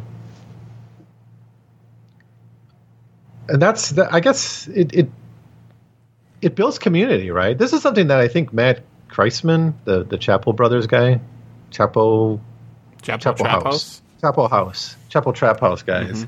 He he emphasized a lot like we need actual social experiences. We need community again. That's why he's kind of sympathetic to religion too. It seems it's it's that was a space in which people just got together and interacted as human beings, mm-hmm. and that allowed it to be a space for radical transformations and, and different alternatives. And we, that- we where are those spaces now? I I, I think it's like the reason I kind of not on Twitter as much anymore is it's not Elon Musk. it's it's just I I'm kind of getting to that same place that I think Christ was at, where it's like we need something else. I don't know how to build it, being an expat in another country or whatever, but mm-hmm. it's not doing it for me. You have So- to find a big LARPing community that you're cool with. Well, we don't want a LARP either. I mean, it's we, we want something real. But at the very maybe the best we can hope for now is like actual human experiences. I think that's what he's been saying lately in his vlogs. You can- if you They're so long. They're long, but they're useful because he's usually there's never like a dull moment in them. I think they're worth listening to, but It's just time. he keeps coming back to this theme of like maybe the best we can hope for now in this historical context is at least it's, it's the foundation before we can start talking about radical movements we need to actually have a community you have to be able to sit down and talk with people in one-on-one in a real way mm-hmm. and not be all like, and, and we have to come over our collective social anxiety. Sounds right. I, I- I mean, the historical model for this is the the progressive era, where you had people transitioning from the rural, where you had some kind of lived community, where people had to interact, you know, on kind of these traditional cultures, whatever they were, and then they moved to cities. They either immigrate from from Europe, or they come from the South, like they're former slaves from the South going into urban areas, or they're just like farmers who get jobs in the in the cities, whatever. They're moving to cities, mm-hmm. and then they created new institutions. So, like when my grandpa, yeah, he would be part of like the Lions Club, mm-hmm. Elks clubs, and I was in Boy Scouts. I mean, even as late as me, there was Boy Scouts, and there was church. There was something you did, um, but that was actually a real community. Yeah, I, I- communities And can be oppressive we- though too, and that's that's where my my animus against Yeah, that- that would- religion I would- is that it was used as a cudgel to control. Okay, that's true, but this is like something Murray Bookchin says. Like, like if you think of freedom as like a tree, you need to have the soil. What we have now is not a soil for any true liberty. Like that's that's why the best you can do is become a a, a, a streamer. You've already established that's not freedom. That's not no, liberty. it's not. So these people we read about in this book, they found freedom in in some kind of community. In just sitting down and talking to each other and saying, "Yeah, fuck this shit. We're going to burn down New York." Uh, Or whatever. Amen. Uh, one of the crazy things about the streamers, as opposed to like YouTubers or podcasters, but even YouTubers is, is a similar problem. So, uh, you know, I've been my website's been having some problems lately, and Yeah. uh, we are solving those problems. I'm getting some help from some rando who seems, you know, I, I knew him, but I'm like, I didn't know him that well, but like he's just being very helpful and uh, and I, I guess we're making community or whatever. But Yeah. but basically, because I'm my problems are caused by um, not by big tech, right? They're not caused by Apple or YouTube or Amazon, Twitch, right? Mm-hmm. Streamers create content, which is what they call it, not art, not episodes. They create content that goes out, might be archived, and then is never looked at again. YouTubers put up content that goes out, generally gets buried and forgotten. And one of the things I've been doing, going through all 1,000 episodes of the podcasts I've done, is I look at old posts, like I'm looking at them to fix them some little issue. And I see like, oh, there's a YouTube links. And anything from 10 years ago, about 75% of the videos are gone, either made private or deleted, or the account has been deleted. Streamers are, you know, generally what they do is they play a game uh, for a few hours and then they put that stream up live and then somebody clicks on it, presumably a kid, uh, gives them some money and make some very sad and boring comments like you would see sort of at the cafeteria table in school. Um, and then that content's gone. So it's like it's like it's almost like we, turning our the performance art like of a play into like a, you can give tips to the actors while they're playing the, the Yeah. play and the place fucking sucks because nobody wrote it. Nobody's improving uh, i mean they're improving their gameplay presumably as they get better. But everybody wants to be a, a play uh, in their own play that they're writing and they're all terrible. And there's a tiny percentage some weird extraordinary weirdos who are very good at you know clicking uh, who do well and usually their personality is pretty minimal. So it's like this is not this is not something to like if you say this is the uh, the only place we can go it's like the worst sort of outcome uh, imaginable it is much preferable to go larp uh, in the countryside making your jam or cottage coring Yeah. or whatever because at least there you get to have some fresh air. Sitting all day, I don't. I play my game standing up. the reason I play standing up is because I already sit too much, uh, you know, in front of a computer podcasting or teaching or whatever. It's horrible. It's like uh, it's a new dystopia, and it, it it's not like um, there is you know Elon Musk buying Twitter is not uh, Elon Musk buying Twitter for everybody and making it open source, right? Yeah. Which is what we need to have a, a true free uh, public engagement. But no, he just bans different people. Yeah. And he, he- some people love him in the same way that people love Trump because he, he has the right enemies, and he, he's a lolcow or whatever, right? A term I learned recently. So, uh, I I say we should read some more uh, Rediker and maybe the other Linebaugh guy, Fearless Benjamin. yeah, I think Lay. Linebaugh's better. I no, I don't know. I Rediker's Uh, maybe there's not as More much Linebaugh available. Rediker's a little more, I think, straight when he writes. I think like Linebaugh wrote that that book on the Magna Carta Manifesto, mm-hmm. like about the commons and stuff, and that's like wild. Like as far as like history books can get wild, that one gets pretty wild and like leaps, and that's I appreciate that about him. He's he's kind of braver. The only And- thing else by him is uh, The Rights of Man and Common Sense Revolutionary Seizures. Peter Oh, yeah, that book- presents. So I don't know if that's a book by him. That's probably just the introduction to. it, No, it's 14 hours.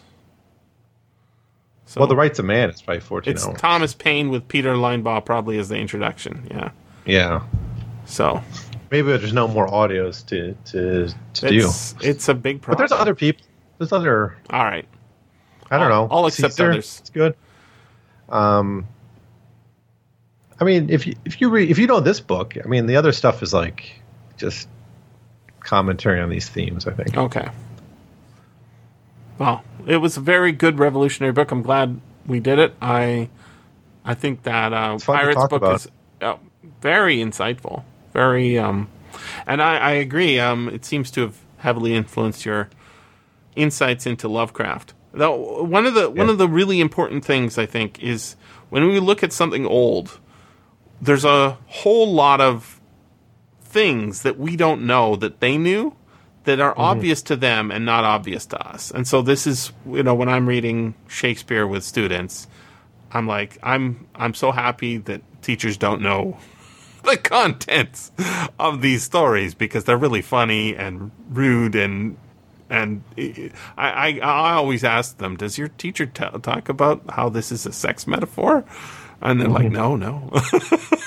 like he's he's they're talking about penises going into asses and stuff like that, or uh, asses asses being stared at by and you know like and how how horny everybody is and these things. I'm like that's really funny and this is these are all fart jokes and and uh, wow, the Tempest is so rich.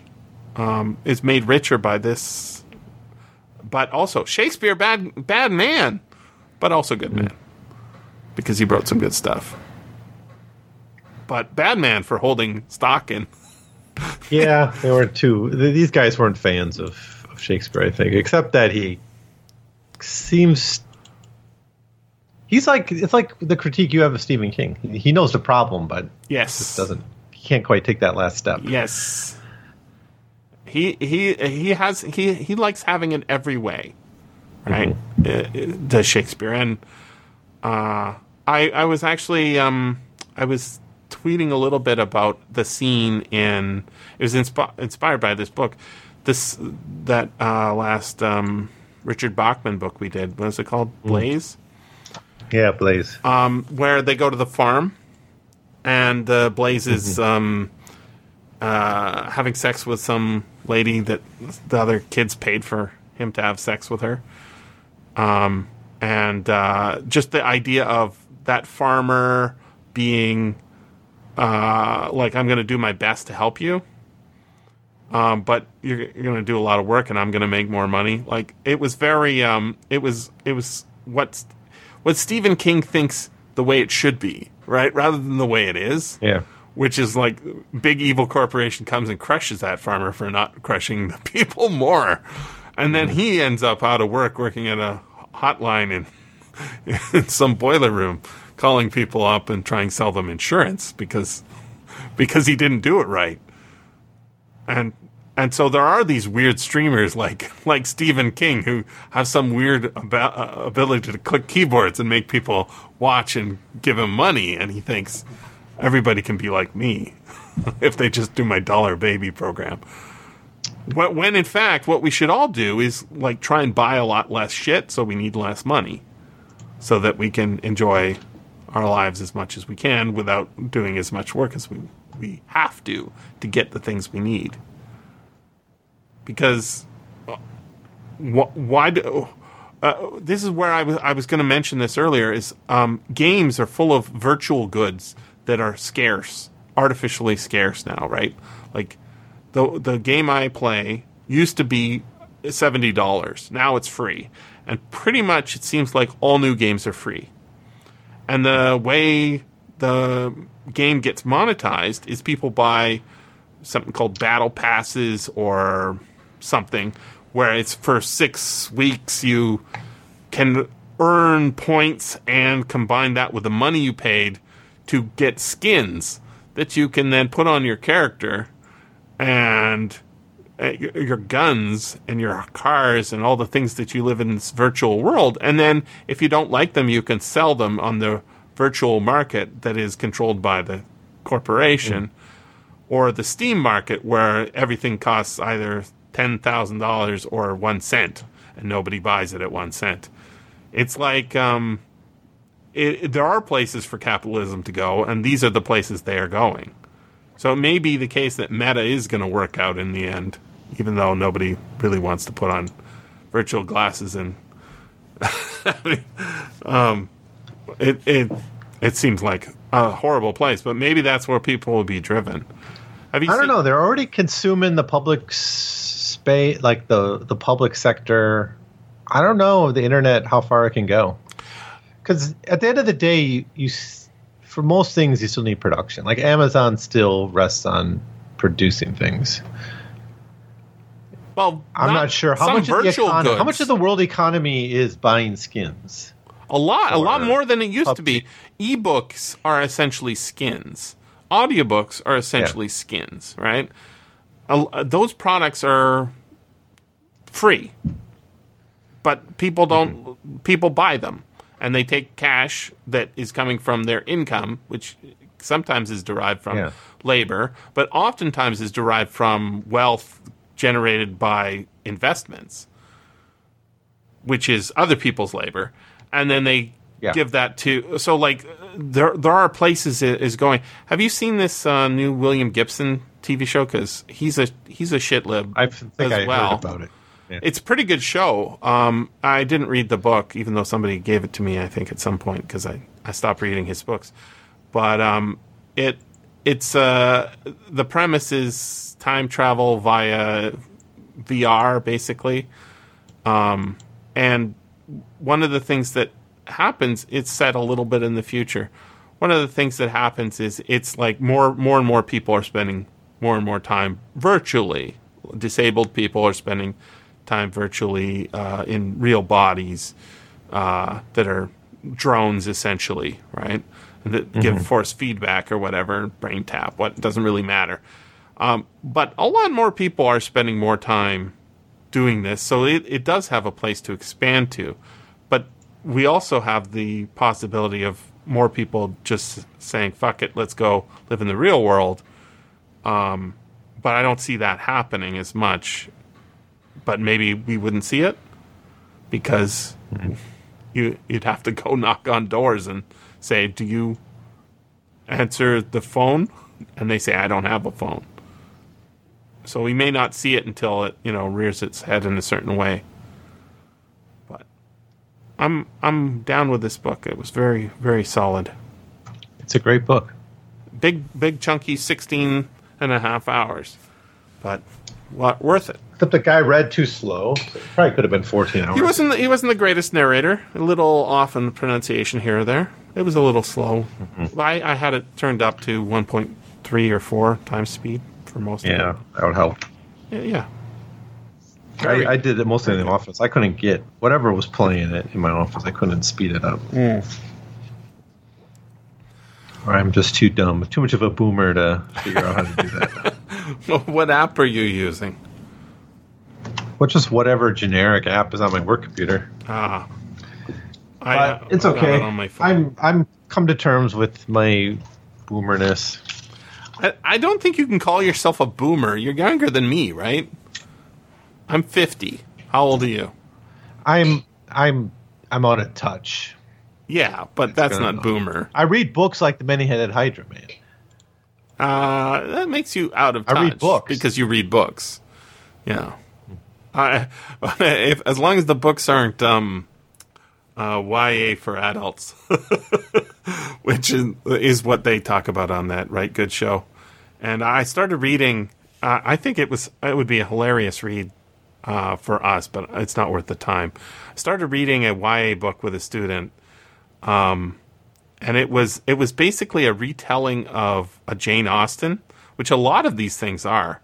It's Jane Austen, uh, but late nineteenth century, and the girl lives in a castle, and they have servants, and she's so hard done by. It's sort of re- uh, remashing up Cinderella, um, and it's like so not interested in class consciousness at all. Um, but she's nice because she's nice to the servants, as opposed to the other people who are mean to the servants. And what's so funny is, is like, this is you can't write this book today. That's like so old fashioned, like unconscious of, like it's just Jane Austen plus Cinderella as a YA, so slightly lower vocab. Um, but it's what this YA stuff seems to be. And it's written for adults who never you know graduated to uh, wanting to read something that challenged them. It's crazy. And so yeah we don't need to read if it's just going to be bad stuff. But I, it's it, it's like that movie is so te- technically well done you know like very they hired very good cinematographers and they hired good actors and then they the script i was i, I was reading the uh, like reading the subtitles as i'm watching this movie and i'm like oh my god that's the actual dialogue. You know, listen to this. If this is about my soul take it. I don't want it without you. It's like okay she says later on maybe i'm crazy now i guess that's okay and then there's a lot of over like a lot of the things in the movie are things I really like, like um, over voiceover narration. I really like that in movies. Um, something they don't do much. Um, this is late in the movie. Alice, is it possible that everything is true? The fairy tales and horror stories? Is it possible that there isn't anything sane and normal at all? And this is like she's writing a letter to a vampire. Yeah. it's like, and then um, they she gets on an airplane to go to apparently Italy for some reason, and the airplane is product placement, but it's like spot on. It's Virgin Airlines. it's like, and then the final scene of the movie is uh, Edward says, "I have one condition." And what's that? She says, "Uh, "Marry me, Bella." And then the last line of the movie is Abella's is is gasp. she doesn't she doesn't say gasp.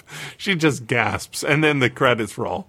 I'm like this is so cute. I can't I really like it even though it's terrible because it's so spot on.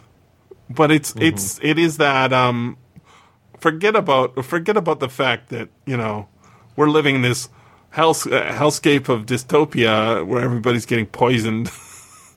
forget about that. I got to worry about the important things like my which vampire or werewolf to choose as my boyfriend, so he can propose to me because I can never propose to them. Oh my god, it's so funny. Eh, eh, because it's like it's huge, high end. It's anything that's like a mass phenomena. I think it, it's important for us to understand it a little bit. Not not going to watch the world. Just saying that I'm not going to watch the World Cup. Sorry, Wow, why would you do that? It's a horrible sport. everybody's It's doing it. People going back and forth. well, I I remember I posted this on Slack. Mm-hmm. Like because the, there was all this money changing going on. Slack the Slack is your Twitter. and they were. So I, I I talked about my amnesia because I remember. I forgot it for a while, but I remember all like this, the the stuff about when Qatar got the World Cup about like using slaves and stuff, right? Mhm. To build the stadiums from. Nepal they, to build them. And then, like, I was like, there was some news about like they're not allowing beer, and that was a big thing. And I'm like, wasn't there something else about this country? And then I remembered, yeah, there was like they were using slaves or something, like human trafficking to build the Yeah. things. But, but no, you know, I think there's still some reporting about that, but it's It doesn't matter No one cares. much, though. That's right. it's Because- just it's for Because over. my they're built. my team they're is built that the crimes are done. That's right. Just like America, the the, the crimes were Reparations, reparations. Sad story. Wow. But even even all that aside, like soccer is just not fun. Uh, it's look it's, back and it's forth, like- very You're not gonna you're not gonna convince me any like. Uh, but I'll put other sports in the same category: basketball, volleyball. Um, what's that other one? Back and forth, tennis. yeah. Anything that's just people going back and forth. I I have better ways to spend my life. Baseball is much more dynamic I because there's a lot more things. I'm with you. in a baseball. Well, what do you think about cricket? Most of the cricket, I'm open minded because I never really. Yeah, I don't have. nobody knows how it works. Judgment on cricket, Yeah. but and and football, there's like you can tell there's like strategy. I don't really understand it all. Like American football, there's Mhm. like strategy and the plays look different. hmm It's not like soccer where everything just looks the same. Maybe there's people who can appreciate that. I don't know. My dad likes a- basketball. I think a lot of people like running, uh, running around, like they see it in a way I don't. They see it in a way I don't. it's Yeah, very like simple. I like to run, but I'm not. I'm not going to it's very simple. Uh, honestly, I can't. I can't explain. It, I can't explain the appeal because it is basketball. There's a little bit of skill in the shooting of the of the ball, uh, and there's you know moving around, but Yeah. it's not that interesting. Yeah. It, uh, look, here's the way I think about it. Games are f- fun to play. They are not fun to watch. There are reasons to watch uh, some sports occasionally, but usually it's because your kid is involved, and you're being there in solidarity with your kid for some reason. But no, I'm not. I I don't find them. Uh, what about I racing? I still what think- about c- I- car racing or motorboat yeah, racing? car racing. Yeah, no, not for me. Uh, especially the ones in the oval. repetitive. Yeah, I mean, in a way, that like I can imagine gladiators would be more interesting to watch. Wow, Maybe of that's course. like boxing, MMA. Yes. like you don't know what's going to Sure. happen. Anything Yes. could happen, right? Yes. yes.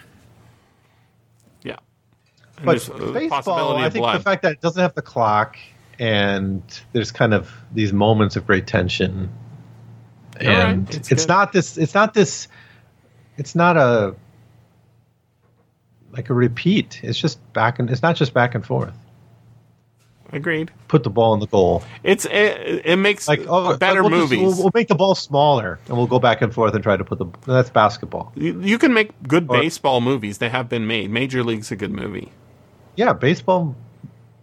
Like I Um, can't think of any good. The Natural. movies. That's a good movie. Uh, although that's not mostly about playing baseball. I think it's been a long time Yeah. since I've seen it. Well, League of Our Own, The Sandlot. Yeah, and that, That Star the Trek one Sam episode. Raimi did. The Sam Raimi one. Which one is that? What's the one with Kevin Costner pitching his Oh. last game, which Yeah. is a perfect game Yeah, for the love of the game. That's That's it. right. That's a good movie. Field of Dreams. that's another Kevin Costner baseball movie. Yeah, Yeah. I no, I I think it it's more it's it's it has more charm. Yeah. And uh, I like the expression of it, pastime. Yeah, it's it's a game of leisure. You come in, you don't know how long you're going to be there. It's, There's no clock, so hockey, it's like hockey is is a game I was forced exposed to. Living in northern British Columbia, all the kids played hockey. Everybody had hockey cards. Everybody had hockey things on their, you know, like table hockey.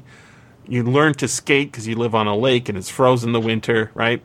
Okay, everybody has to do it. I think that that's the explanation for why soccer is so big, especially in poverty-stricken planets around the world, uh, around the universe. Right? Is all you need is two kids and a head, right? A cabbage to kick around, something that can be kicked, and running around tires you out. And then because of that, all the girls who learn soccer, all the boys who learn soccer, they have some sort of vague interest in that uh, game they used to play, right? And that's what the universal appeal is. I don't think that the elites care about it that much. I think it is a very bottom up thing, and that the elites care about it as a prestige thing, right? Like, I can shake hands with this team, and that gives me gravitas. I get to hold this event, like the same with the Olympics, right? It's it's Yeah. it's a uh, I am this powerful. I can pull this off. Um, I can give my friends money this way by giving these contracts that way. So I don't. I don't. I think that's the appeal. Is that it's it's just a it's a poor kids sport. But Yeah, I, don't I- I follow. touch I, don't that. follow it more. I mean, when I was in the UK, they they are crazy for soccer, and I don't understand the appeal. It is just people running around and kicking and running, more running, a lot less. I mean, the, the scores aren't even very high, right, in soccer? I, I- No. like three, th- you know, you, it's not like didn't the game just basketball. end? I think the World I- Cup just ended. I don't pay attention. Someone posted on Slack. Mm-hmm. Uh, you would appreciate this though, because I'm not the only annoying person on Slack. Um, but they they used to. So there was this friendly chat chat group, which is supposed to be like non-work related stuff, right? Then there was like the help desk, which was supposed to be there's an issue with the student or whatever, right? But that kind of blew up into just where people like talk about all sorts of stuff Okay. complain about things, right? So the the administration renamed that to urgent student issues and redefined it. The purpose of this channel is to inform us of missing students, conflict students being sent by IPD. If you have a non-urgent question, DM the appropriate person. so this seems to want to push you to the friendly chat to do your ranting about how shitty the school is, right? no. but that's been reinforced. Friendly and non-work related things is now the rule. Mm. So they'll de- this allows them to then delete messages that don't qualify. Mm-hmm. So if you have any other issues, you're supposed to DM people, which isn't as fun as, as shit posting. shit posting on Slack. yeah. Uh, there's a there's a one of those um, online university things that science fiction people do. It's not Corey Olsen, but it's like I think it's somebody I vaguely know uh, who does Tolkien ones. And Yeah. whenever they announce it on Twitter, it's like a friendly and relaxed, um, calm, peaceable. don't get your, don't bring your your J.R.R. Tolkien hate to this. But um, Yeah. in this book, we had a little bit about orcs. Yeah, And I was thinking, is this where because orc is not really a um it's it is I think a Tolkien creation. Goblins are not. Um I, yeah. I I'm pretty like he didn't even invent the word hobbit, but I believe he's I guess he's not inventing the word orc either. It's spelled the same, right? O R C. yeah. Pretty sure. it might be. Um, and the thing is, is that is a like that's a more subversive reading of Tolkien than you know the the poor one, which is calling them black people, right? Oh, that's I got to tell you. That's the interesting thing about the Rings of Power. It's Yeah. not in the first episode, but by the end, you do get like there are major characters that are like orcs, Yeah, and and one like the villain is trying to like he's it's about like the the first season's about the creation of Mordor essentially, right? okay, But it's to create a homeland for the orcs. who have been like rootless. It's like an orc nationalist Ah, subplot, and they do make an effort of trying to. And then it's not just orcs are black people; it's actually these are oppressed people. And Galadriel's like just a fucking racist in this sense. Like she's saying, like, "Oh, you all have to die because of who your parents were," yeah. and she's like never apologizes for that. And like the creators clearly are trying to make Galadriel kind of being a horrible racist. Really? Yeah, Wow. They- I bet that, they that- I bet they don't think that they're doing that. I think that that's your analysis No, of what they're actually doing. Pretty overt. Really? There's an episode where she's sitting down with the guy, and the guy's just like, "We lost the war. This is like the Morgoth, right? They, we lost the war. We just need our place. We're sick of being fucking refugees and homeless." And she's like, "No, you all have to die." so Well, I, she's she's like a beloved character from the from the books, right? So they're I don't know. they're either either I they know if don't Eight care to watch it, or they're there. trolling or they're trolling on purpose to or or it's just you know, I don't know. I don't really care that much. I think they're doing it on purpose. They're they're trying to correct that long-standing criticism of Tolkien as being like it's it's it's white people who look like humans that you know. there was um a piece Or, uh, it's basically all the good guys are white people. That's what I mean to say. All the good guys are white people, and the bad guys are various colors. Do you do you um know who Richard Morgan or Richard K. Morgan is? Uh, not really. Okay, so he wrote the Altered Carbon series. Uh, he was like a really he wrote a really good book. Um, and Altered Carbon's not a really good book. It's okay. Um, it's it's good, but the problem is it turns into a series and blah blah blah.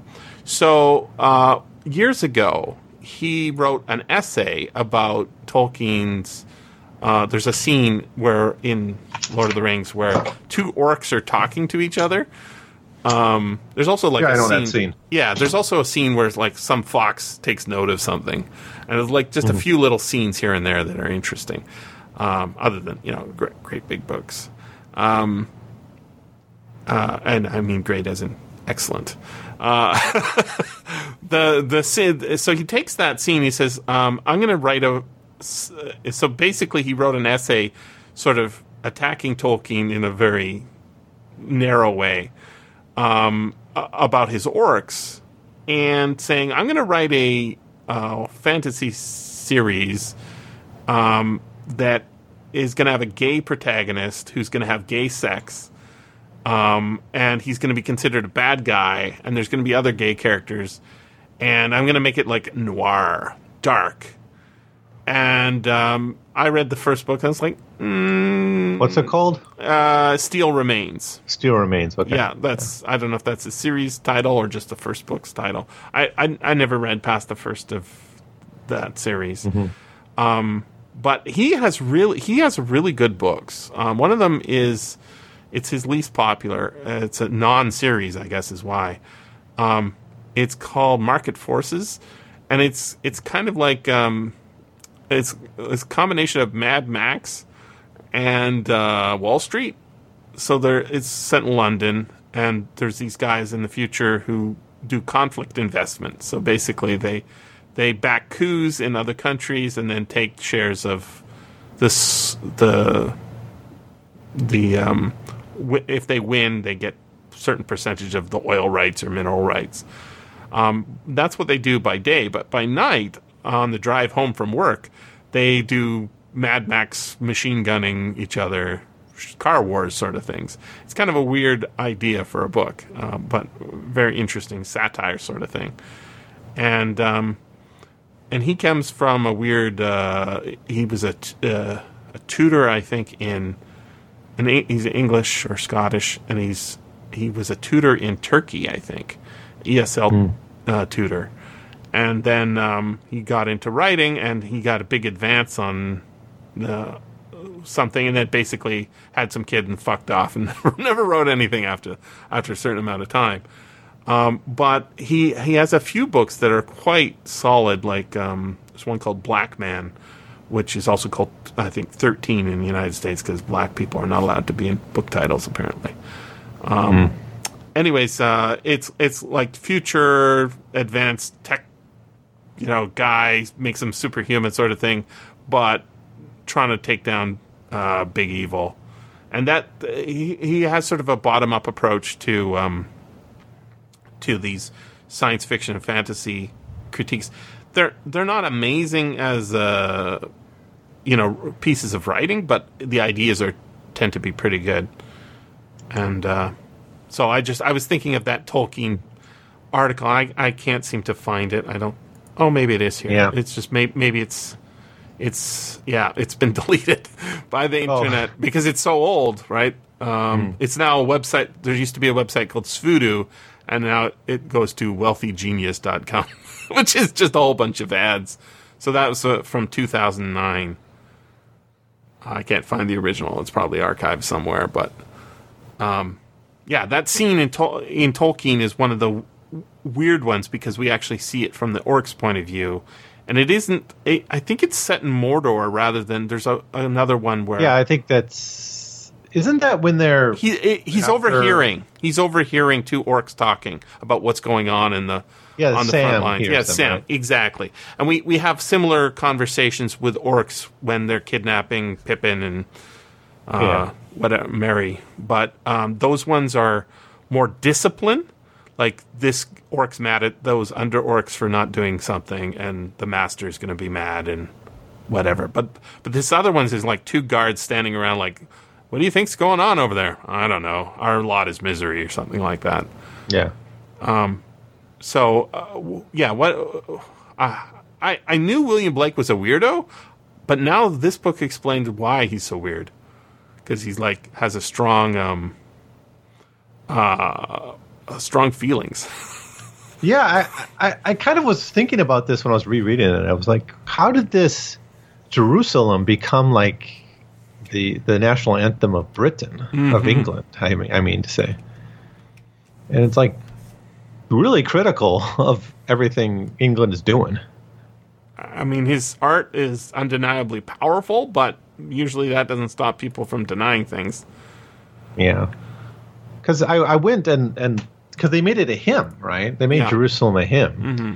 and if you look at like the comments, they're all like, "Oh, this should be the national anthem of of, of England or something," It's it's kind of and I it's mean, kind of wild. It's like. Like his- what would be the equivalent of the United States, like some Phil Ochs song or something, being Yeah. the national anthem of America? I mean, yeah, a Europe supported by Africa and America, engraving by William Blake. He, That's a great picture. I love that is. picture. I I, use it a lot in my classes. well, it's got three naked ladies. Why wouldn't you? Well, yeah, uh, ladies of all they're all, nations. they're all nice looking ladies. What They can, are. I, what can I say? They are. Yeah, of all nations, it's aspirational. holding hands and yeah. Um, so uh, uh, when I read, I've read The Tyger many times with students because it's it's it's uh, almost impenetrable, like to know exactly what he Yeah. means. Um, we did a show on it for reading short and deep. I think I did pretty good, even though I hadn't. Uh, you know, it's it's I- it's. I think the final lines of this book maybe pretty close to being, if not actually but uh, he's he's hard to understand, and I wonder if he was hard to understand then. Yeah, And he's also has some whimsy in him too, um, if not power, but you know, like in his art, not just not just power. He has some whimsy in his art as well. yeah. This last line, uh, where is it? This is where he gets to the Pacific. They would get to the Pacific. He would not have gazed at the sky to see. He would have gazed at the sky and see the southern constellation of the star known as the Hydra, the ancient sign of navigators, preceding even this agrarian signals for, of the Nile for the wanderers of the planets. To do this, he would not have sat quite on the ground, but upon the root of the breadfruit tree. There's some Typee for you, mm-hmm. nourishing commons of the Pacific. He would have meditated in that hopeful moment of 1791, like Thomas and Lydia Hardy. Notice adding the woman again, mm-hmm. not just Thomas Hardy. Toussaint Louverture, Wolfe Tone, Constantine Francois Volney, Edward and Catherine Despard, and William Blake. But only Heywood sat in the Pacific. Captain Bligh used Pacific breadfruit to support Atlantic slavery. and he had Heywood captured and tried for his life. The globalizing globalizing powers have a long reach and endless patience, yet the planetary wanderers do not forget. For they are ever ready from Africa to the Caribbean to Seattle to resist slavery and mm-hmm. restore the commons. So this was written in 2000, published I in think 2000. So this this was written during the Battle of Seattle. If you remember the the that's what he's talking they're talking about here is the the anti-globalization protests of Yeah. Seattle in mm-hmm. 1999. Mm-hmm. Which kind of didn't go anywhere, but they were like defining for me. Like that's a that was a radicalizing moment for me too. I I was still an undergraduate then, but this like I knew something was wrong mm-hmm. with the whole system, and to see all these people from around the world like saying this is not right, like there is something wrong with this thing you're lifting up as the solution to all our our problems, right? That was the rhetoric of the '90s. Was globalization is the panacea to every problem. Now that the Soviet Union's gone, like we can just move forward to the era of peace and trade and, and progress. there was um But that's 20 years ago. That's like a that's like a significant chunk of a lifetime ago. there was one um And we're like deeper in it. We're deep it's worse. We're worse off now uh, environmentally and and I think in terms of our like the f- hope of a radical future. There's a, a one that happened in Vancouver right before that, in 1997. Hmm. It was the APEC, Yeah. um, and that's uh, it's one where That's like, when they started moving those to like authoritarian countries, right? yeah, yeah. They moved Um, those meetings to like the Middle East to the Middle East. So, like, And- well, we won't have protesters in. And the prime minister, like on TV, making light of it after like Mm-hmm. a bunch of people are sprayed with pepper spray, and he says, oh, "I put pepper on my steak. I don't know what you're talking about." and like, um,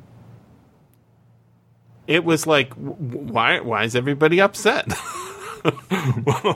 why are these people protesting? I, I had no idea at the time like what APEC was until you know showed up, but they're busy doing their stuff. They're making their evil plans, coordinating their laws to fuck us. And then there's like Yeah. a few people like, "Hey, what's going on?" And they're like usually at university uh, at the time, reading it in the stu- student newspaper. I was like, you know, this is happening on our campus. I was like, what's happening on our campus? I like socializing with you. You like socializing with me. This guy seems really upset. Let's listen to what he says. Um, so that is why universities are kind of useful, is because you can like occasionally learn things. But that was also a long time ago, and protests now are not about that. Universities are not about that, right? Because they don't have them at a university or near a university. They do take it to a third world country where I, I'm saying third world. Um, second, I heard second world is uh, supposed to be the Soviet Union. Is that Yeah, but now like geography textbooks changes to developing world. right? Right. But that feeds into the this euphemism treadmill. rhetoric too. It's like, oh, they're just on their way to to this. Like, there's still a teleology. yeah. Like, third world is actually more radical because during the Cold War, the third world was a conscious program of countries to say we don't want to follow the Soviet path, we don't want to follow the Western but it means capitalism. poor, is what we learned from it, right? Yeah, but that's not how it was intended when the term was created. No. It's like we're going to take a third path. That's right. And that, that And You- it was like you Africans you poo on me for saying it's all propaganda, but dude, there's so much. It's hard to hard to not know what's going on, right? Like No, I, I just I don't I just don't think I just a little poo on my head from you pooing on me. No, I think there's there's it's sometimes like sometimes you can say that's propaganda. But sometimes saying like it's all propaganda is I, I mean, are, kind of lazy. are it's lazy thinking. It's the the truth can be exposed and and it is there if you dig around. But you also need to like have a. You also like. You need to um, not be soaking in propaganda to. So uh, I, I- go. I, I'm. I still- think I'm not soaking in propaganda. I'm not talking about you. I'm not talking about me. I, I was on the ferry again to go to Vancouver Island recently, and I saw it. The only place I ever see it, Adbusters magazine, which is uh, I don't know how they're surviving uh, because they're a magazine. And there's the magazine rack was like only half full, um, and it's not like I'm co- buying a copy because they're like fourteen dollars or whatever. But basically, it's an anti-propaganda magazine, right? They take whatever issue. Uh, there was the last time I saw it, uh, it had uh, Biden on one side and uh, Zelensky on the other, right? And it was like a dos a dos ace double style magazine where you it, two critical takes on it, right? And I was like, oh, that's clever. Um, and I heard about that magazine in high school when I was doing some sort of project, and I was like, "Oh, this is really cool. I really like the, uh, you know, not taking the the the line from the top and saying yes, sir, yes, sir, how high, sir." Um, but that is the exception, right? Like the majority of the stuff that's coming down the line. I, I heard Meghan Markle and her husband, the prince of something, are getting a Netflix show. Uh, didn't they just have like a? I think it's out now. Oh, yeah. I've been seeing news reports about it. And they had they had a the uh, somebody had the number one show on uh, the Joe Rogan Spotify, like they beat Joe Rogan or something. Oh, and somebody else pointed out that these these um, celebrities that are kings and queens, um, they they or like uh, didn't like Obama and the some musician have a podcast. They go like three episodes and then they're done because they really have Yeah. nothing to say. They're con- contentless, right? For us, Agreed. you know, your problem is there's too many books to read, and it's, uh, you're planning out 75 episodes for uh, Mark Twain and 100 episodes for Heinlein, and these guys they got nothing, and yet they're the things that are being pushed, and a lot of people who you know should know better are still into it, like thinking that Meghan Markle means something that's important because she's angry at the queen for being racist or the other kid for being a pedophile or whatever. I don't know. I think I think you can't uh, to say it's 100% is incorrect. Not everything is propaganda. My podcast is mostly not propaganda except for books, I guess, being Yeah. occasional good thing to read. As long as they're audiobooks. That's the that's the extent of the propaganda. Everything else pretty much is. It's just, I mean, that's a fine place to dwell, Jesse, is analyzing the propaganda and being aware of it and exposing it, Yes. perhaps. But that's not very interesting for me, I guess. That's what I'm. Well, that's uh, but you're I'm you're already I want the you're already material. Conditions. Give me the material. Give me the material conditions. but you need to be out from under, right? You need to be out from under. Otherwise, you're tacit. Not you. Yeah, no. I'm saying a person. I'm thinking of maybe, Paul. yeah, most people aren't I'm thinking of Paul. under it. But right? I don't care about that so much. Just let them be in their blanket. Let, let that's fine. No, it's bad. It's not my job to save everyone. no, you, it can't be your job. But no, it can't. I'm I- just gonna do my thing.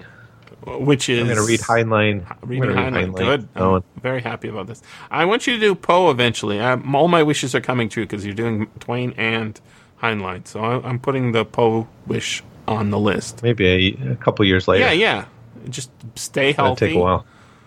How's your uh, uh, quitting smoking and drinking as much doing? I well, I'm losing weight. Well, you could good. be smoke. You could be smoking and losing weight. That's they often go together. Yeah, maybe one one pack a week. That's not very much. Yeah, it's not bad. I, I'm Usually I, all at I- once. Usually all at once. But I used to be very anti-smoking and, and just if I, like if I I, used I to be very at work, I anti-religion. might buy some. If if I have a bad day at work, I might buy some cigarettes.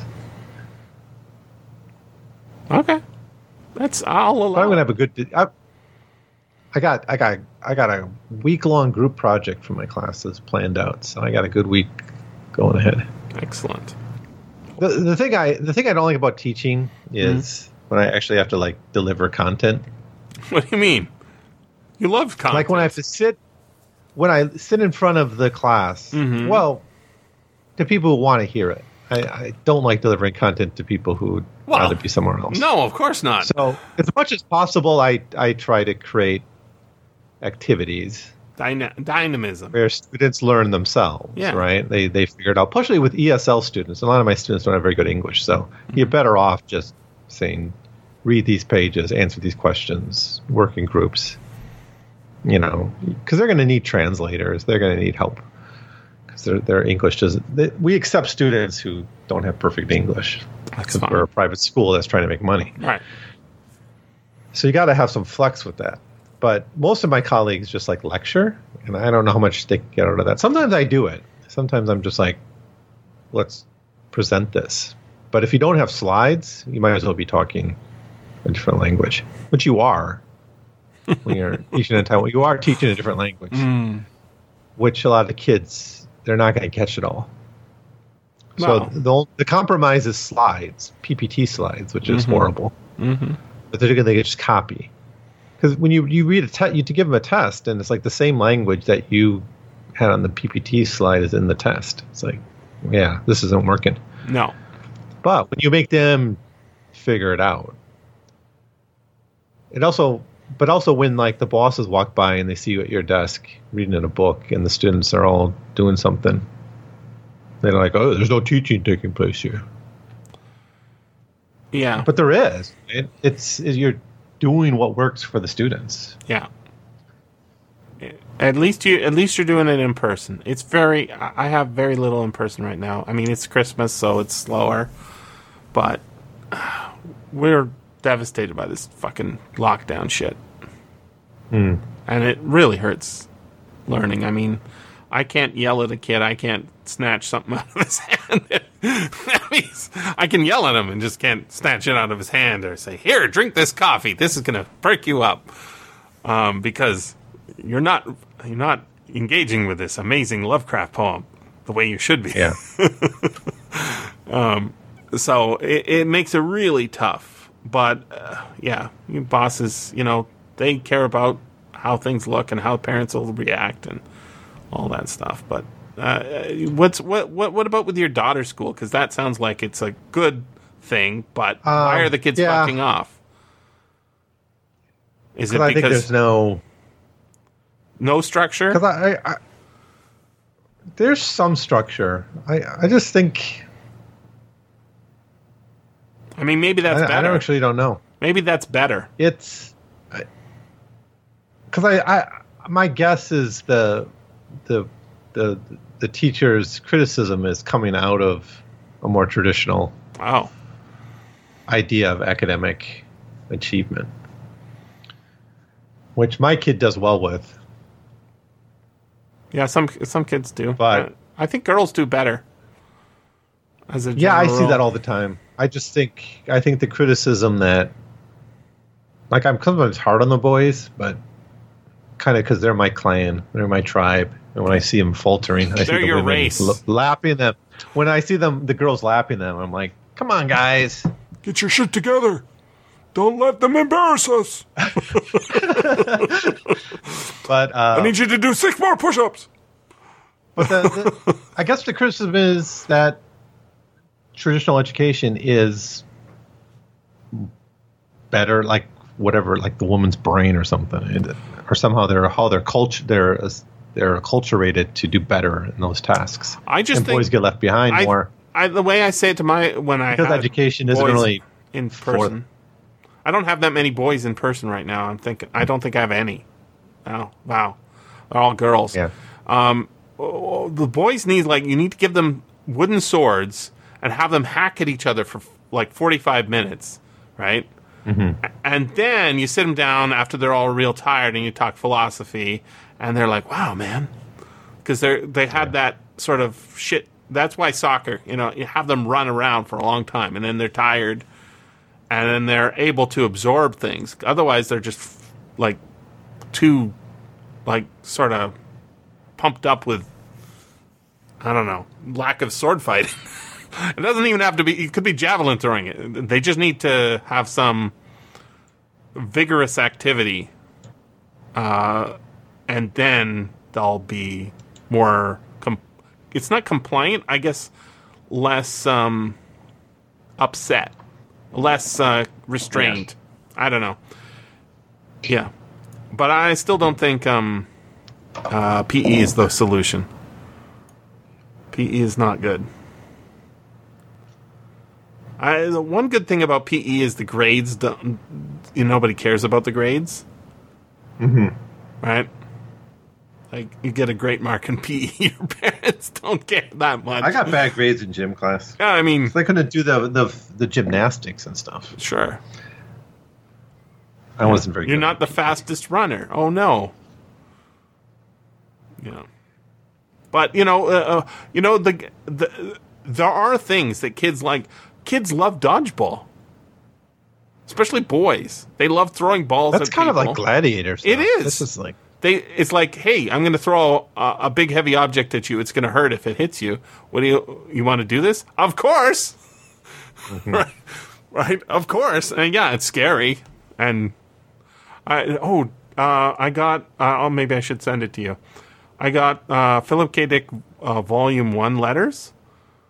Uh, and Oh. It's so funny. I'm reading these very early letters, and they're all almost all to his mom. And it's like, Mom, send my pills.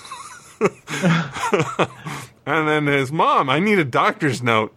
And then like, and the mom freaks out, and he's like, he has to spend four or five letters apologizing about how, you know, he has to clean tables, and that's why he's doing bad at math, and that's why he said he thinks he can't do it at this prep school. And it's like, oh, poor Philip K. Dick. And he's um he's so young, his spelling is terrible, and it's super funny. So yeah, I'll send that to you. Uh, I was All right. I was delighted by those little early letter, early letters, and then it, there's a massive jump between the 1940s and uh, early 50s, where he's like letter to uh, the guy who's accepting Roog. His first. Yeah, good. So Well, let's time talk for me to go. Yeah, let's talk about uh, future things because um, you've been off so long. Mm. I, I um. yeah. I haven't been around lately. Dark is Rising. in- guys. yeah, it's okay. Dark is Rising is in two weeks. I don't think you're going to be excited about Susan Cooper. I have not read it before, but we do have the, skull. I'm on the skull. Yes, you're you're scheduled I'll be in that. the skull. Yeah, good story. Then uh, we're going to do the Moon Maid, and I think we might even get Will for that. He expressed a question of when it was going to air, but I believe the Moon Maid is about communism, communism on the moon, and there's a uh, what do you call that guy? Um, uh, half man, half centaur.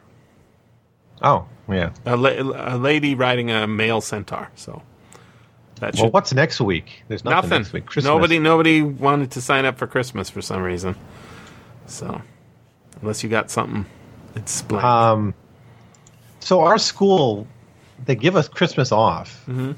Um, they did last year because Christmas was like on a Friday or a Monday or something. Mm-hmm. And they, they said the foreign teachers could have Christmas off. The stu- students still had to go to school. It's not a national holiday, but they just subbed. But now that Christmas is on a Sunday, the question came up like, do we get Monday off? and the answer is no, The answer is no. of course. Fuckers. But so, but I mean, I'm technically available. okay. but I'll, There's um, nothing. let, let's. Uh, I mean, life on the Mississippi. Might, I might, I might talk about life on the Mississippi. I, I, I'm I'm not prepped for that. I, I haven't even looked at how long it is, but um, I'm willing to do it in future. I just I don't think I have enough time in this. Probably good 13 hours. Yeah, I'd have to edit a lot because I have not. Lifeline. You can throw Lifeline. Uh, we could do Lifeline. That's sh- very short, but it's not public domain. I could couldn't find an audio book. Uh, I would have I got the- I got- something. I got Misfit audiobook, but I couldn't find Lifeline audiobook. Should be available. The cool thing about Lifeline is it's kind of just a I mean it's not that interesting of an idea, like, oh, someone figures out you can pinpoint time of your death. Mhm. The funny thing about the, the story is it's like it pisses off the insurance company. Yes, So they, they whack the guy. exactly. So the guy who invented the a ability to like predict when people Perfectly- die, like, perfectly, must yeah. have did it himself and figure like, oh, I'm going to be killed by the insurance companies for this. Yeah, it's it, he's a good writer. Uh, Heinlein has very few public domain. I've done that one. Man Who Traveled in Elephants is public domain, also known as the Elephant Circuit. I can't remember that one very well. Uh, book review of of Willy Ley's The Last Days of Creation and the first part of Tenderfoot in Space, not parts two and three, which I think would turned into a novel. We could do. Uh, wh- what about doing that first um, rocket ship Galileo? I think that's not that long, and that should be Um, available. Not for next week though. no, okay. Put it down the road. We could Well, yeah. Put it on the 18th, 18th of 19th of, of uh, February. okay. All right, I'll put that on. Yeah, just take a take a week off. Yeah, I mean, Also, like, I, I have you have lots you of website shit to do. Backlog, backload. Yeah, I do have. Oh, yeah, that's not a question. It's just um, I've been, I've been trying to get the website up because the podcasts are broken. They've been broken for three weeks, something like that, and uh, I'm almost ready to have everything go. But there's a thousand episodes. I have to go in and click a tick box and add an episode number, and it's a lot of work. Boring, lame, necessary work. Unpaid work. That's okay. Because uh, oh, uh, How's Rocket Ship?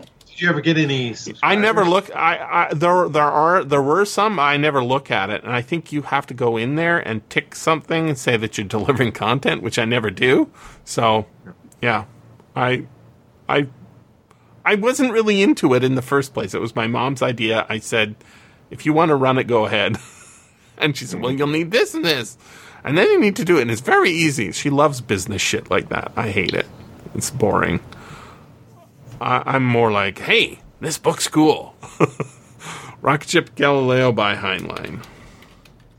All right. Um, That a- might, is that a, that's a juvenile, right? yeah, it's his first. Running out of those. We're running Yep. out of the juveniles. We're gonna run out of juveniles. It's it's literally a sad story because he is really good. Um, but you have so many good ones. Look, I'm really looking forward to your Heinleins when they start pumping out. So, so the, the thing is, like, I had a theory of Philip Dick. I, I had a theory of Lovecraft when I came in. mm-hmm. So it's kind of talking. I don't really know what to make of Heinlein. He's still. Baffling. It's not. Like, I understand. When he makes a point, I understand it. But, like, his his Like- thesis is he's American, yeah. but not American in the way the government means. he's like actually i was surprised by that's a good thing for the series i was surprised by for us a living because i thought it was going to be more like right-wing libertarianism not not social credit Mm-hmm. i didn't think it would be like calling for universal basic income like he's saying like this is not socialism because we still have private industry Mm-hmm. But everyone has like a guaranteed income and government is using like investing through Why don't we do that trade. book? Uh, uh, how long is that one? Six hours five six five We hours do that for next week. um i guess but i don't know it's still christmas Uh, well, we don't have to. It's fine. Um, yeah take okay. a week off Shadows of Zamboula. That's um uh, also known as something of the man eaters. That's a African one. I I vaguely remember this one being pretty. Um, got a lot of people on that one that's true. I, I vaguely remember it being son of ebony though. Um, let me just confirm my idea. all right you can put me down as a question Well, mark l- let me just try and sell you now. Shadows of unless you have to leave of Zamboula. i'll leave soon but Okay, so here's the description. but i'll listen Uh, story takes place over the course of a night in the desert city of Zamboula, with political intrigue amidst the streets filled with roaming cannibals. There we go. The story also introduced a fearsome stra- strangler uh, named Baal Ptor. P T E O R, who is one of the few humans in the Conan stories to be phys- to physically challenge uh, the main character himself. By present day sensibilities, the story is marred by including a racial stereotypes, blacks as cannibals. Though Howard strove to lessen this by making it clear that the cannibals in Zamboula are only a specific blacks from Darfur, which is a real place. Other blacks being untainted. A white character, Aram Baka- Bak- Bakash, proves to be more sinister antagonist by fil- facilitating, exploiting, and profiting from cannibalism of the Darfari slaves. So it's like this is probably if you were going to say which book is the most uh, m- many-headed Hydra, it'd be this one, Yeah, Um, might be. as opposed to the pirate ones, which there's a couple of examples. So it sounds good, right? It's set in the edge of the. Uh, I, I want to say like near uh, southern Egypt. I mean, it's not really wherever the story is set, but I vaguely remember it being like um, uh, near a desert and uh, Cushites, something like that. Yeah, uh, Robert. All right, put me down. All right, good, sold. That's a Conan story. It is, yes. All right, adding Evan. All right, Space Viking. That's that's a love letter to Paul, I think, because that got turned into a game he liked. Okay, what about the Golden Slave by Poul Anderson? That is a All right. it- oh, already sold. Okay, that's a um, uh, first century AD historical book. He apparently rewrote it uh, later on. Uh, Venom Business, Michael Crichton. You down for that? Nah. I'm liking this Crichton. You're doing the Michael Crichton stuff. Yeah, I like that Lange, John Lange. He's American. How can you? I know you're you're doing a lot of stuff. So, and Rocket Ship it. I, I'm gonna. I can out American you any day. uh, I mean, probably. I'm not going to let my my commitment to American writers be be uh, undercut here. I think I, I mean, do Michael Crichton at some point. I think we should do his late stuff too, like that that book that got him people mad at him for global warming. I don't. I haven't read it. I don't know anything about it other than he people got mad at him because he's they're saying he's a global warming denier. Yeah, I remember that. uh, That's how it ended his career, right? Yeah, well, I mean, yeah, sort of. It, it, it ended him being in the good books.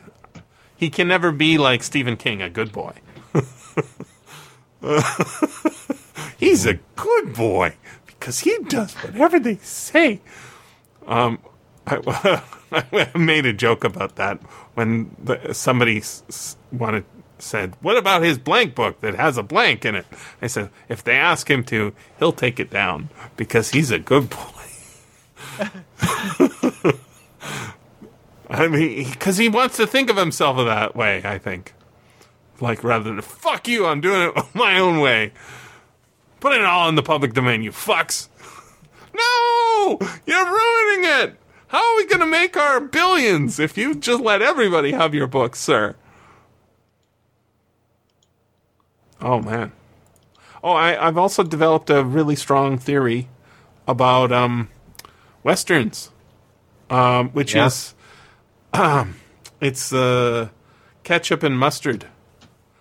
So if you look at the cover of all these westerns, um, uh, hashtag ketchup and mustard, get up. I don't know what it means other than they I don't like follow ketchup mustard. so they wear ketchup and mustard colors, yellow and red. Yeah, And it, it, the theory is that they do it. and it means something, but probably nothing important. But look at, like, no cowboys actually dress like this, right? I presume not. Red shirt, yellow dress. Red neckerchief, yellow shirt. I mean, I like it, and it's distinctive, but this is just some random tweet somebody tweeted, and it's like, there's another ketchup and mustard getup. And like, it's all- not every cover of every pulp magazine, but it's a lot. And I guess it's just the pulp style covers and it makes it attractive. be colorful. It's colorful, yeah. Yeah. There's also blues and whites and stuff, but yellow and red uh, for clothes. Weird. What does it mean? Probably nothing. Looks cool. But I, I've developed the word, the phrase for it, I guess. Ketchup and mustard get up. All right, I'll let you off. Uh, it's snowing here, by the way, quite heavily. Well, have fun. Oh yeah, I I came back early from my trip to the island because it was going to snow, and it did. All right. See you next time. Sounds good. Thank you, sir. See you in the new year. Yeah. Bye bye. Bye.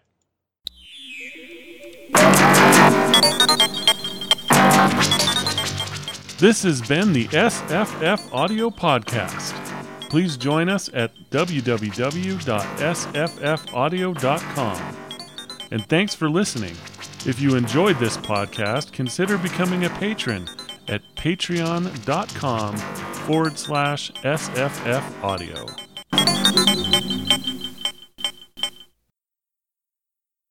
Heel maybe or the, the iron heel. Uh, okay. So In that it's it, it, it's is it a dystopia? no, it's not. It's a I haven't read. I haven't.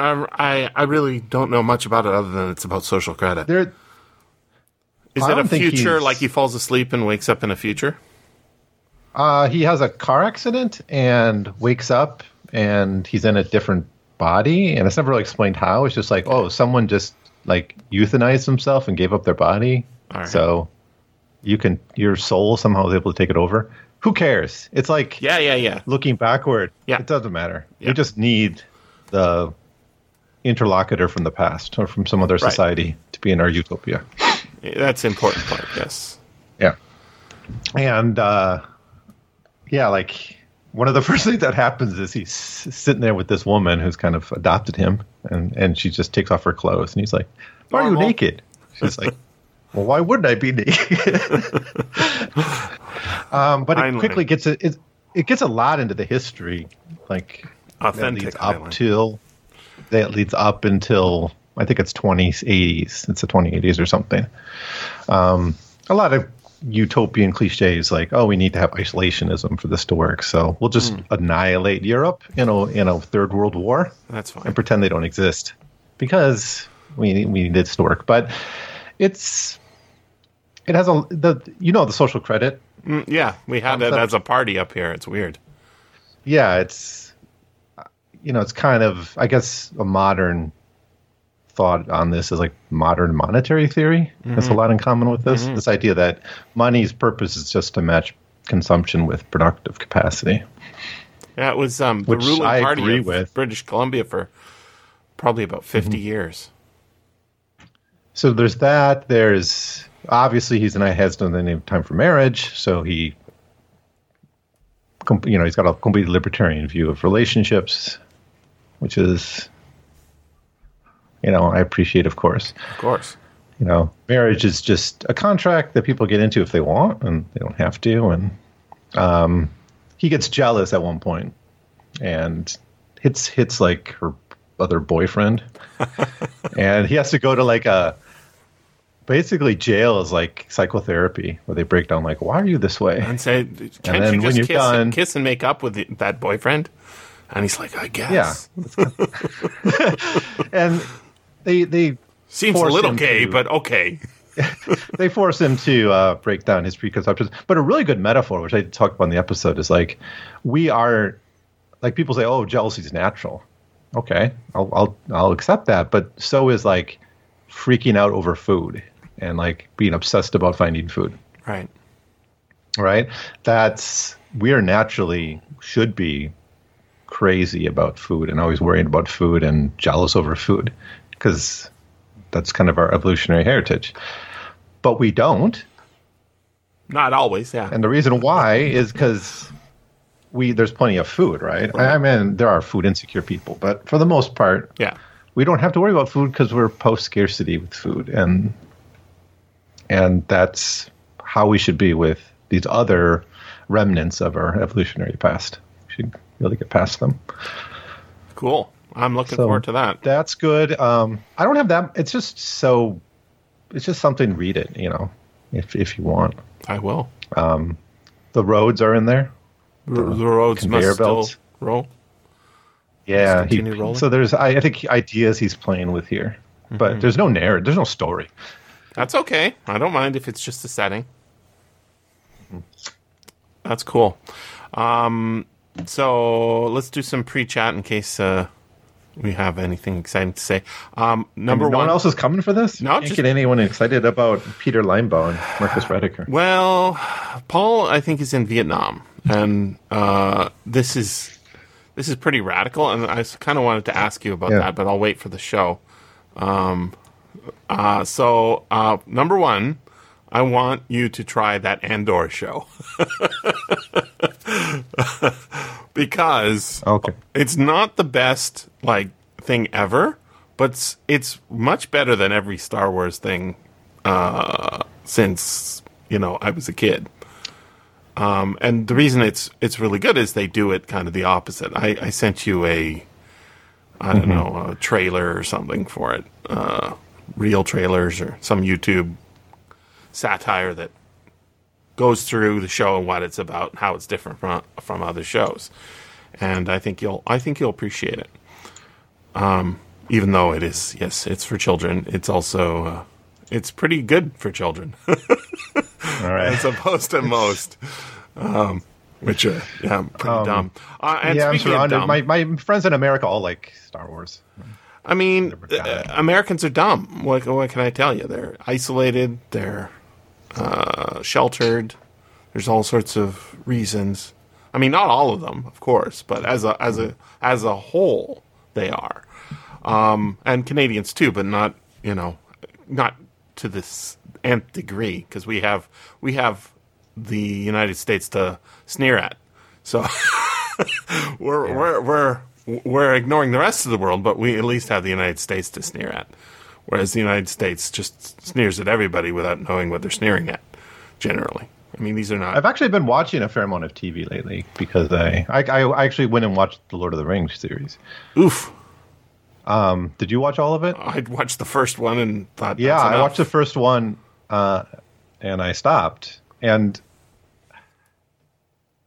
and anyways, our TV died. Or the landlord's TV.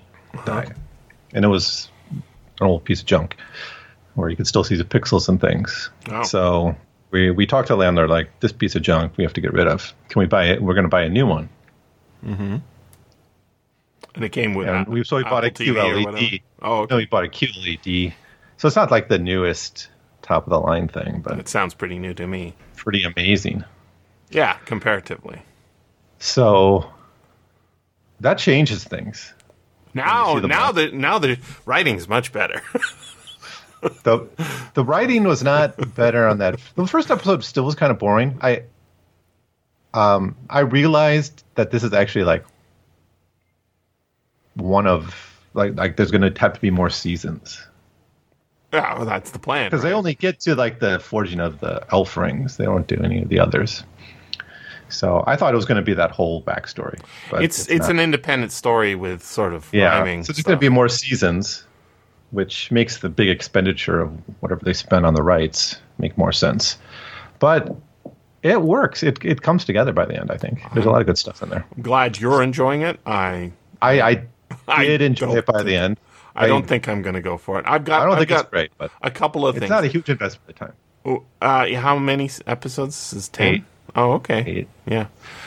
I So- watched that. Yeah, Midnight Club was good. Of course, I was That's watching that. the Flanagan thing. Yeah, and I, I got to put this on air because I, I did put it on Twitter, but it's not like that tweet took off. No, it didn't. Um, I when I saw that, I immediately, well, not immediately, but after a few episodes, I'm like, this guy is advertising for his ability to tell the Dark Tower, and I couldn't find anyone else like tweeting something similar.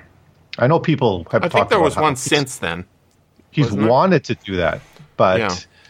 but the fact that Midnight Club is Dark Tower-ish, and I know it's based on some YA novels that that guy did. Um, but Uh-huh. He like, likes the Midnight. story, That's two shows he has. yeah, the storytelling within the storytelling, where those stories are are are not just character development, but actually relevant to the narrative, is really what the Dark Tower is. I mean, half the books are people sitting around a campfire telling stories to each other, about their pasts. Mm-hmm. So that, and then there's like a scene where like someone literally sacrifices himself pushing someone out of the way of a car, which is directly lifted from the Dark Tower. Mm. There were some other things, but largely it was the way of using stories within stories. Um, what was he known It's for kind of outside of? Uh, because I I'm not seen any of these shows, right? And I haven't read that book. So what is? Why, why are you so excited about Mike Flanagan? What was his big thing? Because I'm looking at his. I think he's just really good at I the don't long see form storytelling. He's really good at long form storytelling. Hmm. He does the the ten hour movie thing better than I think anything anyone else I've seen. Did the Haunting of Hill House was that him?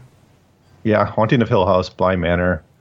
Okay, Midnight I heard Mass. the ending was bad. Somebody said the ending was different from the book or something. Well, it's not really that one. The Hill House one's not really an adaptation of Hill House, and Uh-huh. Bly Manor is not an adaptation of Turn of the Turn of the Screw. I see. Really. Inspira- inspired by. Yeah, and I don't think Midnight Club is a direct adaptation of that either. I, of course, I haven't read it.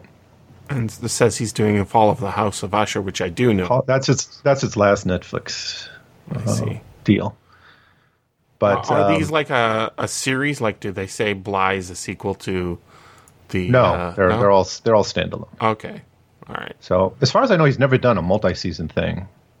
I think he wanted Midnight Club to be two, and then Netflix dropped it. So that's one reason he bailed. I think on Netflix. But the fact that Netflix had the Dark Tower rights and he moved to Amazon immediately, I'm like, yeah, there's something up with that. You get him. And then, yeah, he's good. He's really good, and he gets he's he's like Darabont. He's the guy who gets Stephen King right now. yeah. Darabont got Stephen King, and he gets it. Like Midnight He, he Mass. only did the one movie, Darabont, right? He did Gerald's Game and Oh, I haven't seen Gerald's Game. Okay. yeah, which is a whole novel of a woman handcuffed to a bed, and he managed to adapt it. So he did. He did the the man handcuffed to her uh, a bed. And now he does the women handcuffed to. Her. yeah, Until somebody gets handcuffed to a bed, then he, that both of those books are going to get banned. Banned. so I wanted to I wanted to contrast this with the story that's researching on Twitter about uh, Tom Lehrer. okay. You did you hear about this? It's tweeted. No, you have to. Tom Lehrer is the guy who did a song, uh, like he's a mathematician, uh, I don't know, professor Harvard or something, and he's famous for his musical stuff from I want to say the fifties, sixties. Um, he made a song about uh, Wernher von Braun. Uh, uh, that's really funny. Um, once the rockets go up, where they come down, it's not my department, says Wernher von Braun. And um, how he's like, it's interesting that this SS guy gets swept up in paperclip and brought to the United States. And at the end of the song, he says, And I'm learning Chinese. like he's going to get paperclip to China. Um, just making a lot of fun. So this uh, Tom Lehrer guy is not super famous um, as a musician unless you watch like I don't know TV in the '60s or something. Um, Yeah. He's a piano guy, and uh, he has a website. He's 94 years old now, where he's made everything public domain. Um, all his music, all his sheet music, all his uh, voice recordings, um, anything that he had the rights to. He's like, eh, it's all free. Come take it. Don't send me any money. Um, and I was thinking about how that is like we had that conversation about King and uh, Dollar Baby, which I still am not an expert in at all because I don't really care. But uh, that that's the opposite, and how Paul was like, "No, you can't do that." I'm like, who has more money, Tom Lehrer, a guy you've ne- barely heard of, or uh, Stephen King? And you can say, "Well, he's end of life, right?" He's at 94. He's doesn't. He's not going to make lots of money. Like Stephen King, if he just n- never made any more money from his previous works, from his from his future works, he could just coast. He'd be fine, right? Yeah, So that's the difference between like a, a guy who actually gets it and a guy who's like, no, I can't really quite go there. So I thought that was a, a fun story. Because most people Yeah. don't do that. They don't say, hey, everything of mine is public domain Uh, and they- they have some s- substantial catalog rather than like I hope this helps my future career sort of move where I give away one free thing and because that's generally how people try and do it. They try What was, and what was. I think Paul's argument was something like you, you need to like gatekeep just to protect like the brand. Right, right. And I think that that is King's argument too, right? Yeah. Like he's like, I can't let the Hydra loose, sort of thing, right? Mm-hmm. And I think that, that that's the fundamental difference. Is one he is operating from a point of scarcity and like we got to guard and protect, and because people could make bad things with, they could make child porn with Gerald's game or something like that, right? And you're like, I can't be associated with that, says King. Um, so I think that, that that is the fundamental difference. So I, I want to get into that more when we talk uh, about the book. But uh, I wanted to tell you uh, about a couple other things. One is because we haven't talked in a while. Um, Yeah. There was a there's a show I'm watching called The Last Ship. It's uh it was like a TNT show I think. Yeah, It's on Prime, uh, same as that uh, Lord of the Rings. Um, it went from 2014 to 2018. It starts off as a a global pandemic um, kills everybody, and the only ship that's outside of the pandemic comes back uh, with possibly the cure for it, and it's it's actually based on a novel, but the novel is about nuclear war, and it's basically a retelling of On the Beach, which uh, this is not. It's it's about a global pandemic caused by a uh, lab leak and a um, gain of function. it's really quite interesting how funny it is. Um, and then uh, as the seasons go on, I guess they sort of ran out of idea in the 1st season because they we we cure it and then that's an end goal, and they kind of get to that in the second season, I guess. Um, by the third or the fourth season, they're dealing with other things. Uh, the third season is like um, there's Ch- China's uh, withholding the cure to punish Japan, and Japan's got you know like uh, been genocided, and so it's it's like a global in scope, and it's nautical, which I'm a big fan of.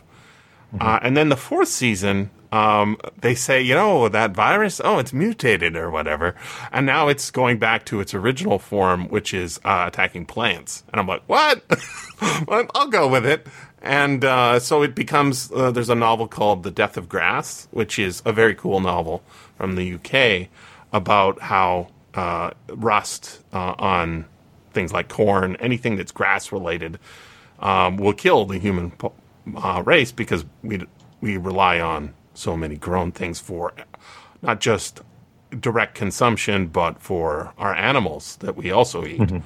And so that book is like it's basically just an excuse to to get people upset about scarcity. Um, this is the same idea, but uh, on a ship. And so, uh, what's what's really interesting to me about the show is it's one of those shows where uh, the it's a Michael Bay movie, so he got like money from, or I guess not money. He got free use of uh, a, a U.S. naval destroyer, right? A very high end piece of tech uh, for filming, and they film a lot with it, like you know, just at sea with with the name on the back of the boat, and they're doing right turns and left turns, or port turns and starboard turns, and you know, submarine this and th- so. It's basically it's compromised from the beginning because it has to get script approval from the Navy. But other than that, it's pretty good. like they do pretty well with with uh, this. It it doesn't come across like science fiction, but it is science fiction. So it's a, it's kind of interesting show. I had watched. Uh, I I don't know maybe part of the first season when it came out, uh, but in the light of um, other things since then, it's, it's been okay. I don't know. Um, I think there was something else I wanted to talk to Yeah, I don't know about, if I'm going to invest 50 hours into. uh, uh, yeah, they're like 10, 10 episodes a season as well. So, but yeah, it's not it's not amazing, but um, it does have boats, which I'm a big fan of. Uh, hmm. I don't know. Let me look at the schedule. Can't think of too much. Uh, nothing else happening. that I'm watching. Anything? Oh, I yeah, I remembered what the Oh, other really? one was. So today I'm going to do, some tutoring, and the student, I I don't know how this happened, but she's going to write about um, uh, Twilight New Moon, the movie. And I I remembered back when those books came out, I I had a student writing about one of the books, and so I read part of the book, and I'm like, this is horrible. and so I watched Twilight New Moon last night, and it's it's very long. It's almost full two hours. Maybe maybe it's a little even a little longer than that. It's it's it's a very long movie, um, and I'd never seen it before, of course. Uh, and it's exactly what I thought it would be. But I kind of liked it, even though it's terrible. it's like, and part of the part of the amazing thing about it is technically it's brilliant. Like it's beautifully shot. There's a lot of nice camera movements. The actors are good. Everything about it is terrible because uh, it's it's so trad wifey. Um, like the aspirations of this girl to be loved by multiple men and to have to be forced to choose and and like she she's important but she has no skills it's like it's like uh, my womb is sacred she never says that. But i my job is to pick the right man and she has to sort of choose between a vampire Hey, that stuff sells. That that dude i can't believe how insightful it is into like a teenage girl mind. Um, and why i guess that's why it was so popular. But um, the things that like struck me is like in this movie which is the second one in a series right? Um, she gets like physically damaged i think three or four times. Like and one is she's like thrown across the room by a vampire and her arm gets cut. Another one she's like on a motorcycle that she gets on for no reason goes out of control and her head gets smashed. And then uh, she jumps off a, a cliff and she drowns and then gets her head smashed. And then she's like seeing ghosts all the ghosts of the vampire all the time like he's her father or her parents like super ego imposed over like situations. Lie in the situation. I was like what a weird book. And I, I really think it is a book because it's so not like a normal movie. Like it doesn't follow the beats of a movie plot. It's not an adaptation almost. I think it's like a filming of the book. And i've never seen that before it's just so weird. Uh, Or I guess I guess there is like um what remember those um Ayn Rand books that got turned into movies? Like um the one with the metal, Rearden Metal. What the hell is that book? Uh Rearden. that I never heard of. I know they did like an Atlas Shrugged movie Yeah, that kind of. I think that was the Rearden Metal. I, I think it is Atlas Shrugged. Uh, I've only read one Anne, uh, Anne Rand book, but yeah. So Rearden Metal is the name of the company oh, in Atlas Shrugged, and so like when you watch those movies, it uh, it looks like a movie from minute to minute, but it doesn't follow the plot very well. But this is even more like it, like in in a film you have like a opening and then introduction and then uh, in this movie it there's no like it's just like there's been a pause bathroom break between the first movie and the second movie.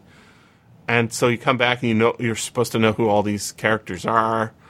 And they have relationships that last uh, some couple of years or six months.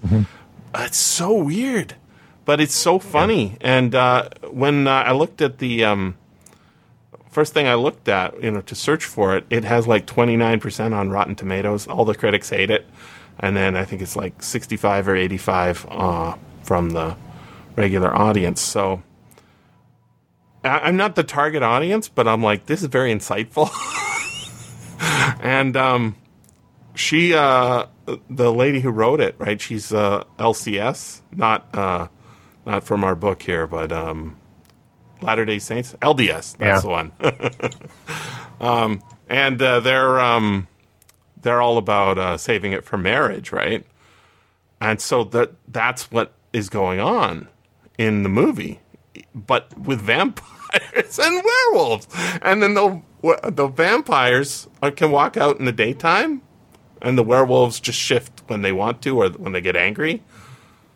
And uh, it's you know beautifully filmed in a nice location, but the the things that like normally we would think of as um, uh, taboo subjects, like the Indians are all werewolves. like, Oh, wow. she doesn't care. She doesn't care. She just like, um, will you be a good, you know, boyfriend to me? And if I have to choose between the white man and the Indian, I like the Indian. He's real buff, but the white man, he he gets me and he's haunts my thoughts. And won't you turn me into a vampire? Um, and like, I don't know how it's how it's gonna end. I'm not gonna probably follow up and find out. There's like three or four more movies. I think there's, yeah, I think they probably doubled up. That was during the Harry book. Potter, so they're they're kind Yes. of competing with that. But it's so different from Harry Potter because Harry Potter's like children, whereas this is like she's like depressed for six months while her uh, vampire moves away, and like having nightmares and s- almost suicidal ideation. It's not really, but um, it's so. But I think a lot of those same politics are in Harry Potter because a lot of those movies is like there's not much who should be sexual with who? tension, is there? I, I No, well, it's it's all about like who should be with who. It's like it's like a lot of shipping. I think went on among fans. Really? Oh, yes, Like, um, among yeah. fans, but that's because they're mostly older. But it's in the story, too. audience. I only Yeah, read the first she- one. She kind of just gives in to the fans and and ships the proper people Really? and and or something. But I was actually I was thinking about Harry Potter and its effect on like our culture when I watched the first episode of Wednesday. I haven't seen that. One of my students is watching because it. it's my understanding of Addams family is just that they're just weird rich people, right? Uh, like- yeah. They're kind of goofy because they're w- weird and rich. They're and goth. live in. Yeah, but they're not magic, right? I don't think so, but I. Oh, But they I put magic watcher. in, Oh, really? and they send Wednesday to a boarding school where there are like groups. And I, at first, I'm like, oh, so there's just cliques. yeah. schools have that. But no, it's like the cliques are like vampires and werewolves and like mermaids. Oh my god. And so it's they've essentially Harry Potterized Wednesday Addams. Ah, that makes sense. The they took way, their property and said we can do something with this if we Yeah. tweak it the right way. Isn't there another one like that? Like uh, a, it's like a based on a comic book. It's a Netflix series that it's basically X Men, but because they didn't have X Men. oh, the that umbrella thing. that's Umbrella, Academy. That's right. I never watched that. I didn't either, but it seems like it's just Professor X and the X Men, and except they're kids, or I guess it's New Mutants. Uh, yeah, the they're, they're kids. You you and there was a little little angst in there, but um, it's uh, I, I haven't seen this Wednesday. Did you watch much of it?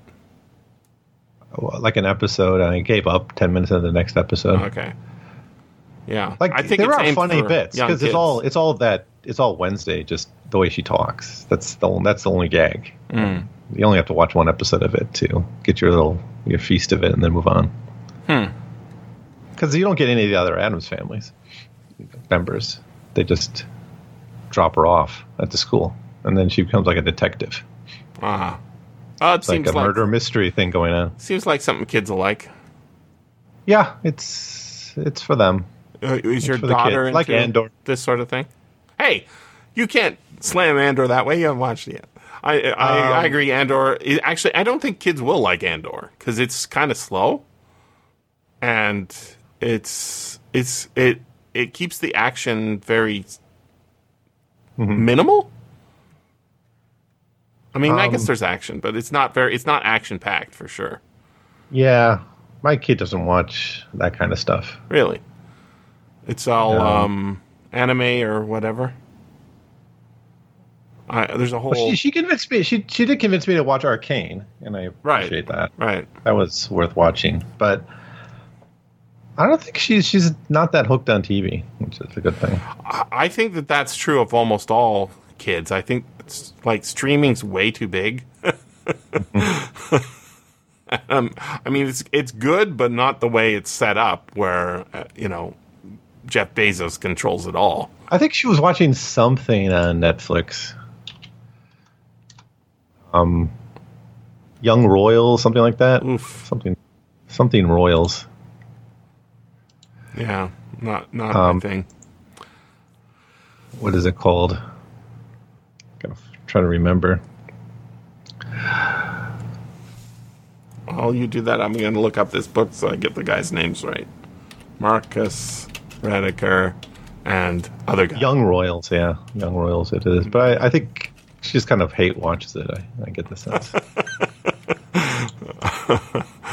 with her friends. They were watching the Dahmer series at her school. Oh, sounds scary. Um, Yeah. We'll see if that school holds. They they still have a lot of like grade school students, but their high school is like down to four kids. Wow. Why? Their high school level, and like two of them are kind of just checking out, like not doing any work. Only like she's saying only two of the kids are actually putting the time in to actually be good students. So the Hmm. the owner is thinking of just shutting down. Then we might have to like pure homeschooler. I wouldn't be bad. Yeah, wouldn't be.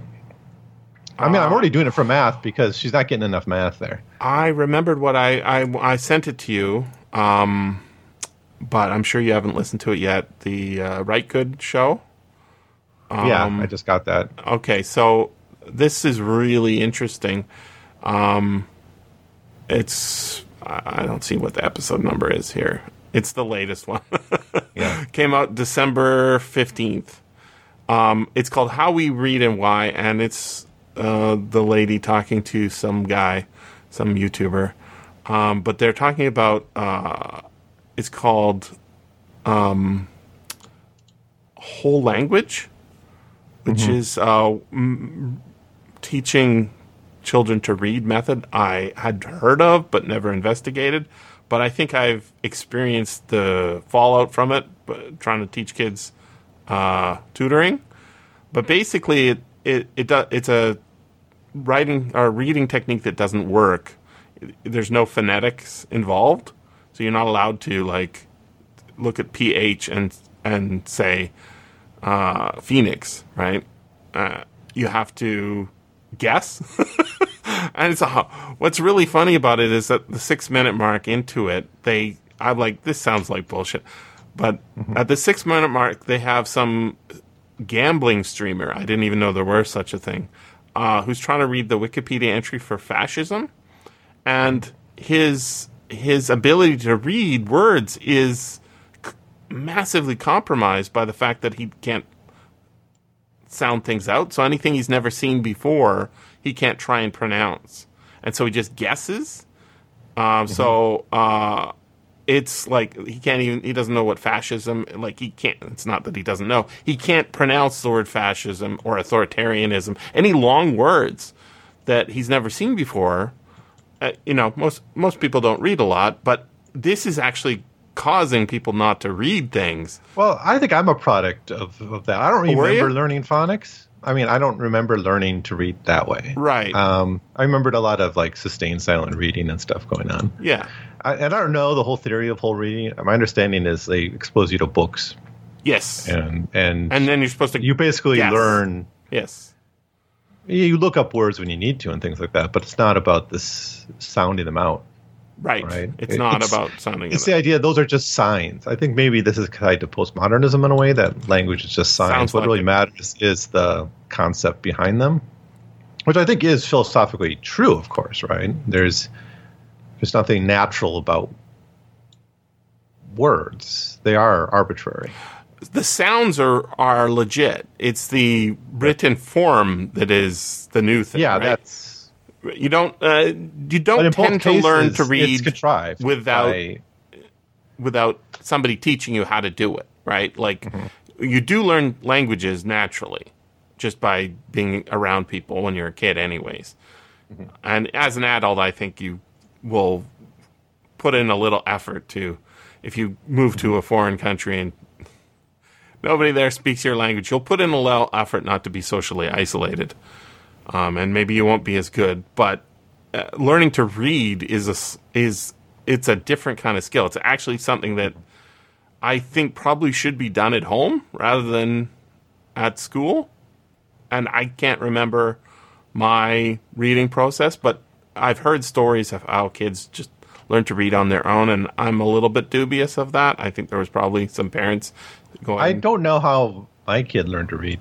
Yeah, um, you'd have you'd have to go we, back we and look read to her a lot. Yeah. we read to her a lot, and we tried with those Bob's books, those little little readers, and she was bored, Mm-hmm. and and but we continued to read to her and expose her to books, and then she sort of picked that up. She wasn't getting it at Taiwanese grade school Yeah, the schools they do get English lessons, but it's like second, like once a week or a couple times a week They get a little Mm-hmm. English.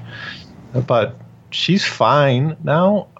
Like I don't know about pronunciation issues, but on like her ability to read adult books is not harmed Mm-hmm. by however she learned to read. um, but it happened. the thing is, if you read, I think it's fine if you read a lot. If you're an average person that never reads, I could see it being quite devastating. Yeah, if you have to like follow forms, if you like uh, just so much of our life, it, like I get email all the time, and I don't want to answer any of it. Not because I don't, I can't read. It's because I don't want to read all this garbage, right? So, uh, but some of those emails you have to read because it's government shit. They're going to Yeah. tax the fuck out of you or something if you don't do something. Or like in my condo, there's so many goddamn postings and rules and this and that, not this day, but this, and then the person who writes the, condo thing has bad grammar and doesn't know punctuation. It makes it hard harder to know what's going on. Um, so like But- i you need a little bit of reading ability if you're going to live in a non uh, hunter gatherer society. But still, I, I don't know if there's got to be some kind of middle middle ground here because, like phonics alone doesn't teach you what any words mean. No, it's not about meaning. It's like reading about- Chinese. You can read Chinese without knowing how any of the words sound. but In fact, that's how like majority of people all learn the same written language, but I think the majority of people learn things on their own, right? It's not like uh, I think they they get interested in something and then they start focusing it on its own. And you can live on YouTube, right? Just learn everything from there, but you still need to be able to type things in, right? So you do need to have some literacy just to type things in to, to search for more things. So, you know, woodworking, right? I want to be a woodworker. You, you need to learn to spell wood and worker. um, so you need a little bit of everything. But uh, even once, you know, once you, at least it used to be the case. I'm just speaking from my own life. It used to be the case that it, once you want to learn something, you actually have to go and read actual text. I prefer audio. I prefer video. Mm-hmm. I prefer comics, but you probably have to read actual text to get some some things, and that's probably still going to be the case for a while. So, however you learn to read, you have to have it. But I I don't think school is probably doing it much at all. I I remember my grandmother; she used to teach ESL, and uh, she used the phonics system, and it was not it was like a mixed class. It wasn't like one age group right? And teaching esl english is kind of fucked up and you know somebody was talking about the word put p-u-t um, it should be spelled p-o-o-t right? Because otherwise it's put because the u is ah right? So my grandmother had uh, on the window of her her classroom which was quite large from my memory um, she had like uh, 40 ice cream buckets. And in the buckets were like little dinosaurs and cars. And, um, and one of the things she would do is, as an exercise, is like you take a, a bunch of these toys or little objects, you know, little apple or whatever, and you put it in the bucket associated with it. And it it's based on the letters, but also the sounds. And that's why there was more than you know, 26 buckets. There was 40 buckets or something like that. And I was like, these are fun toys. Why are they all mixed up like this? Um, but she was like really thinking about this, like I, my job is to make these kids, or and I guess uh, semi-adults, know how to speak. And this is before, in time of ESL training, like all the students I get, they're all basically English speakers already. They're, the adult students are not sometimes, but all the kids all have English really pretty solid. But when she was getting, you know, people immigrating to Canada, none of them had any English. Essentially, there's no foreign language learning in their country of origin. It was all, but now I think every country teaches English as seems like it, right? As a elective at least. And so they're all coming. All the immigrants are coming with English as a as a basic background.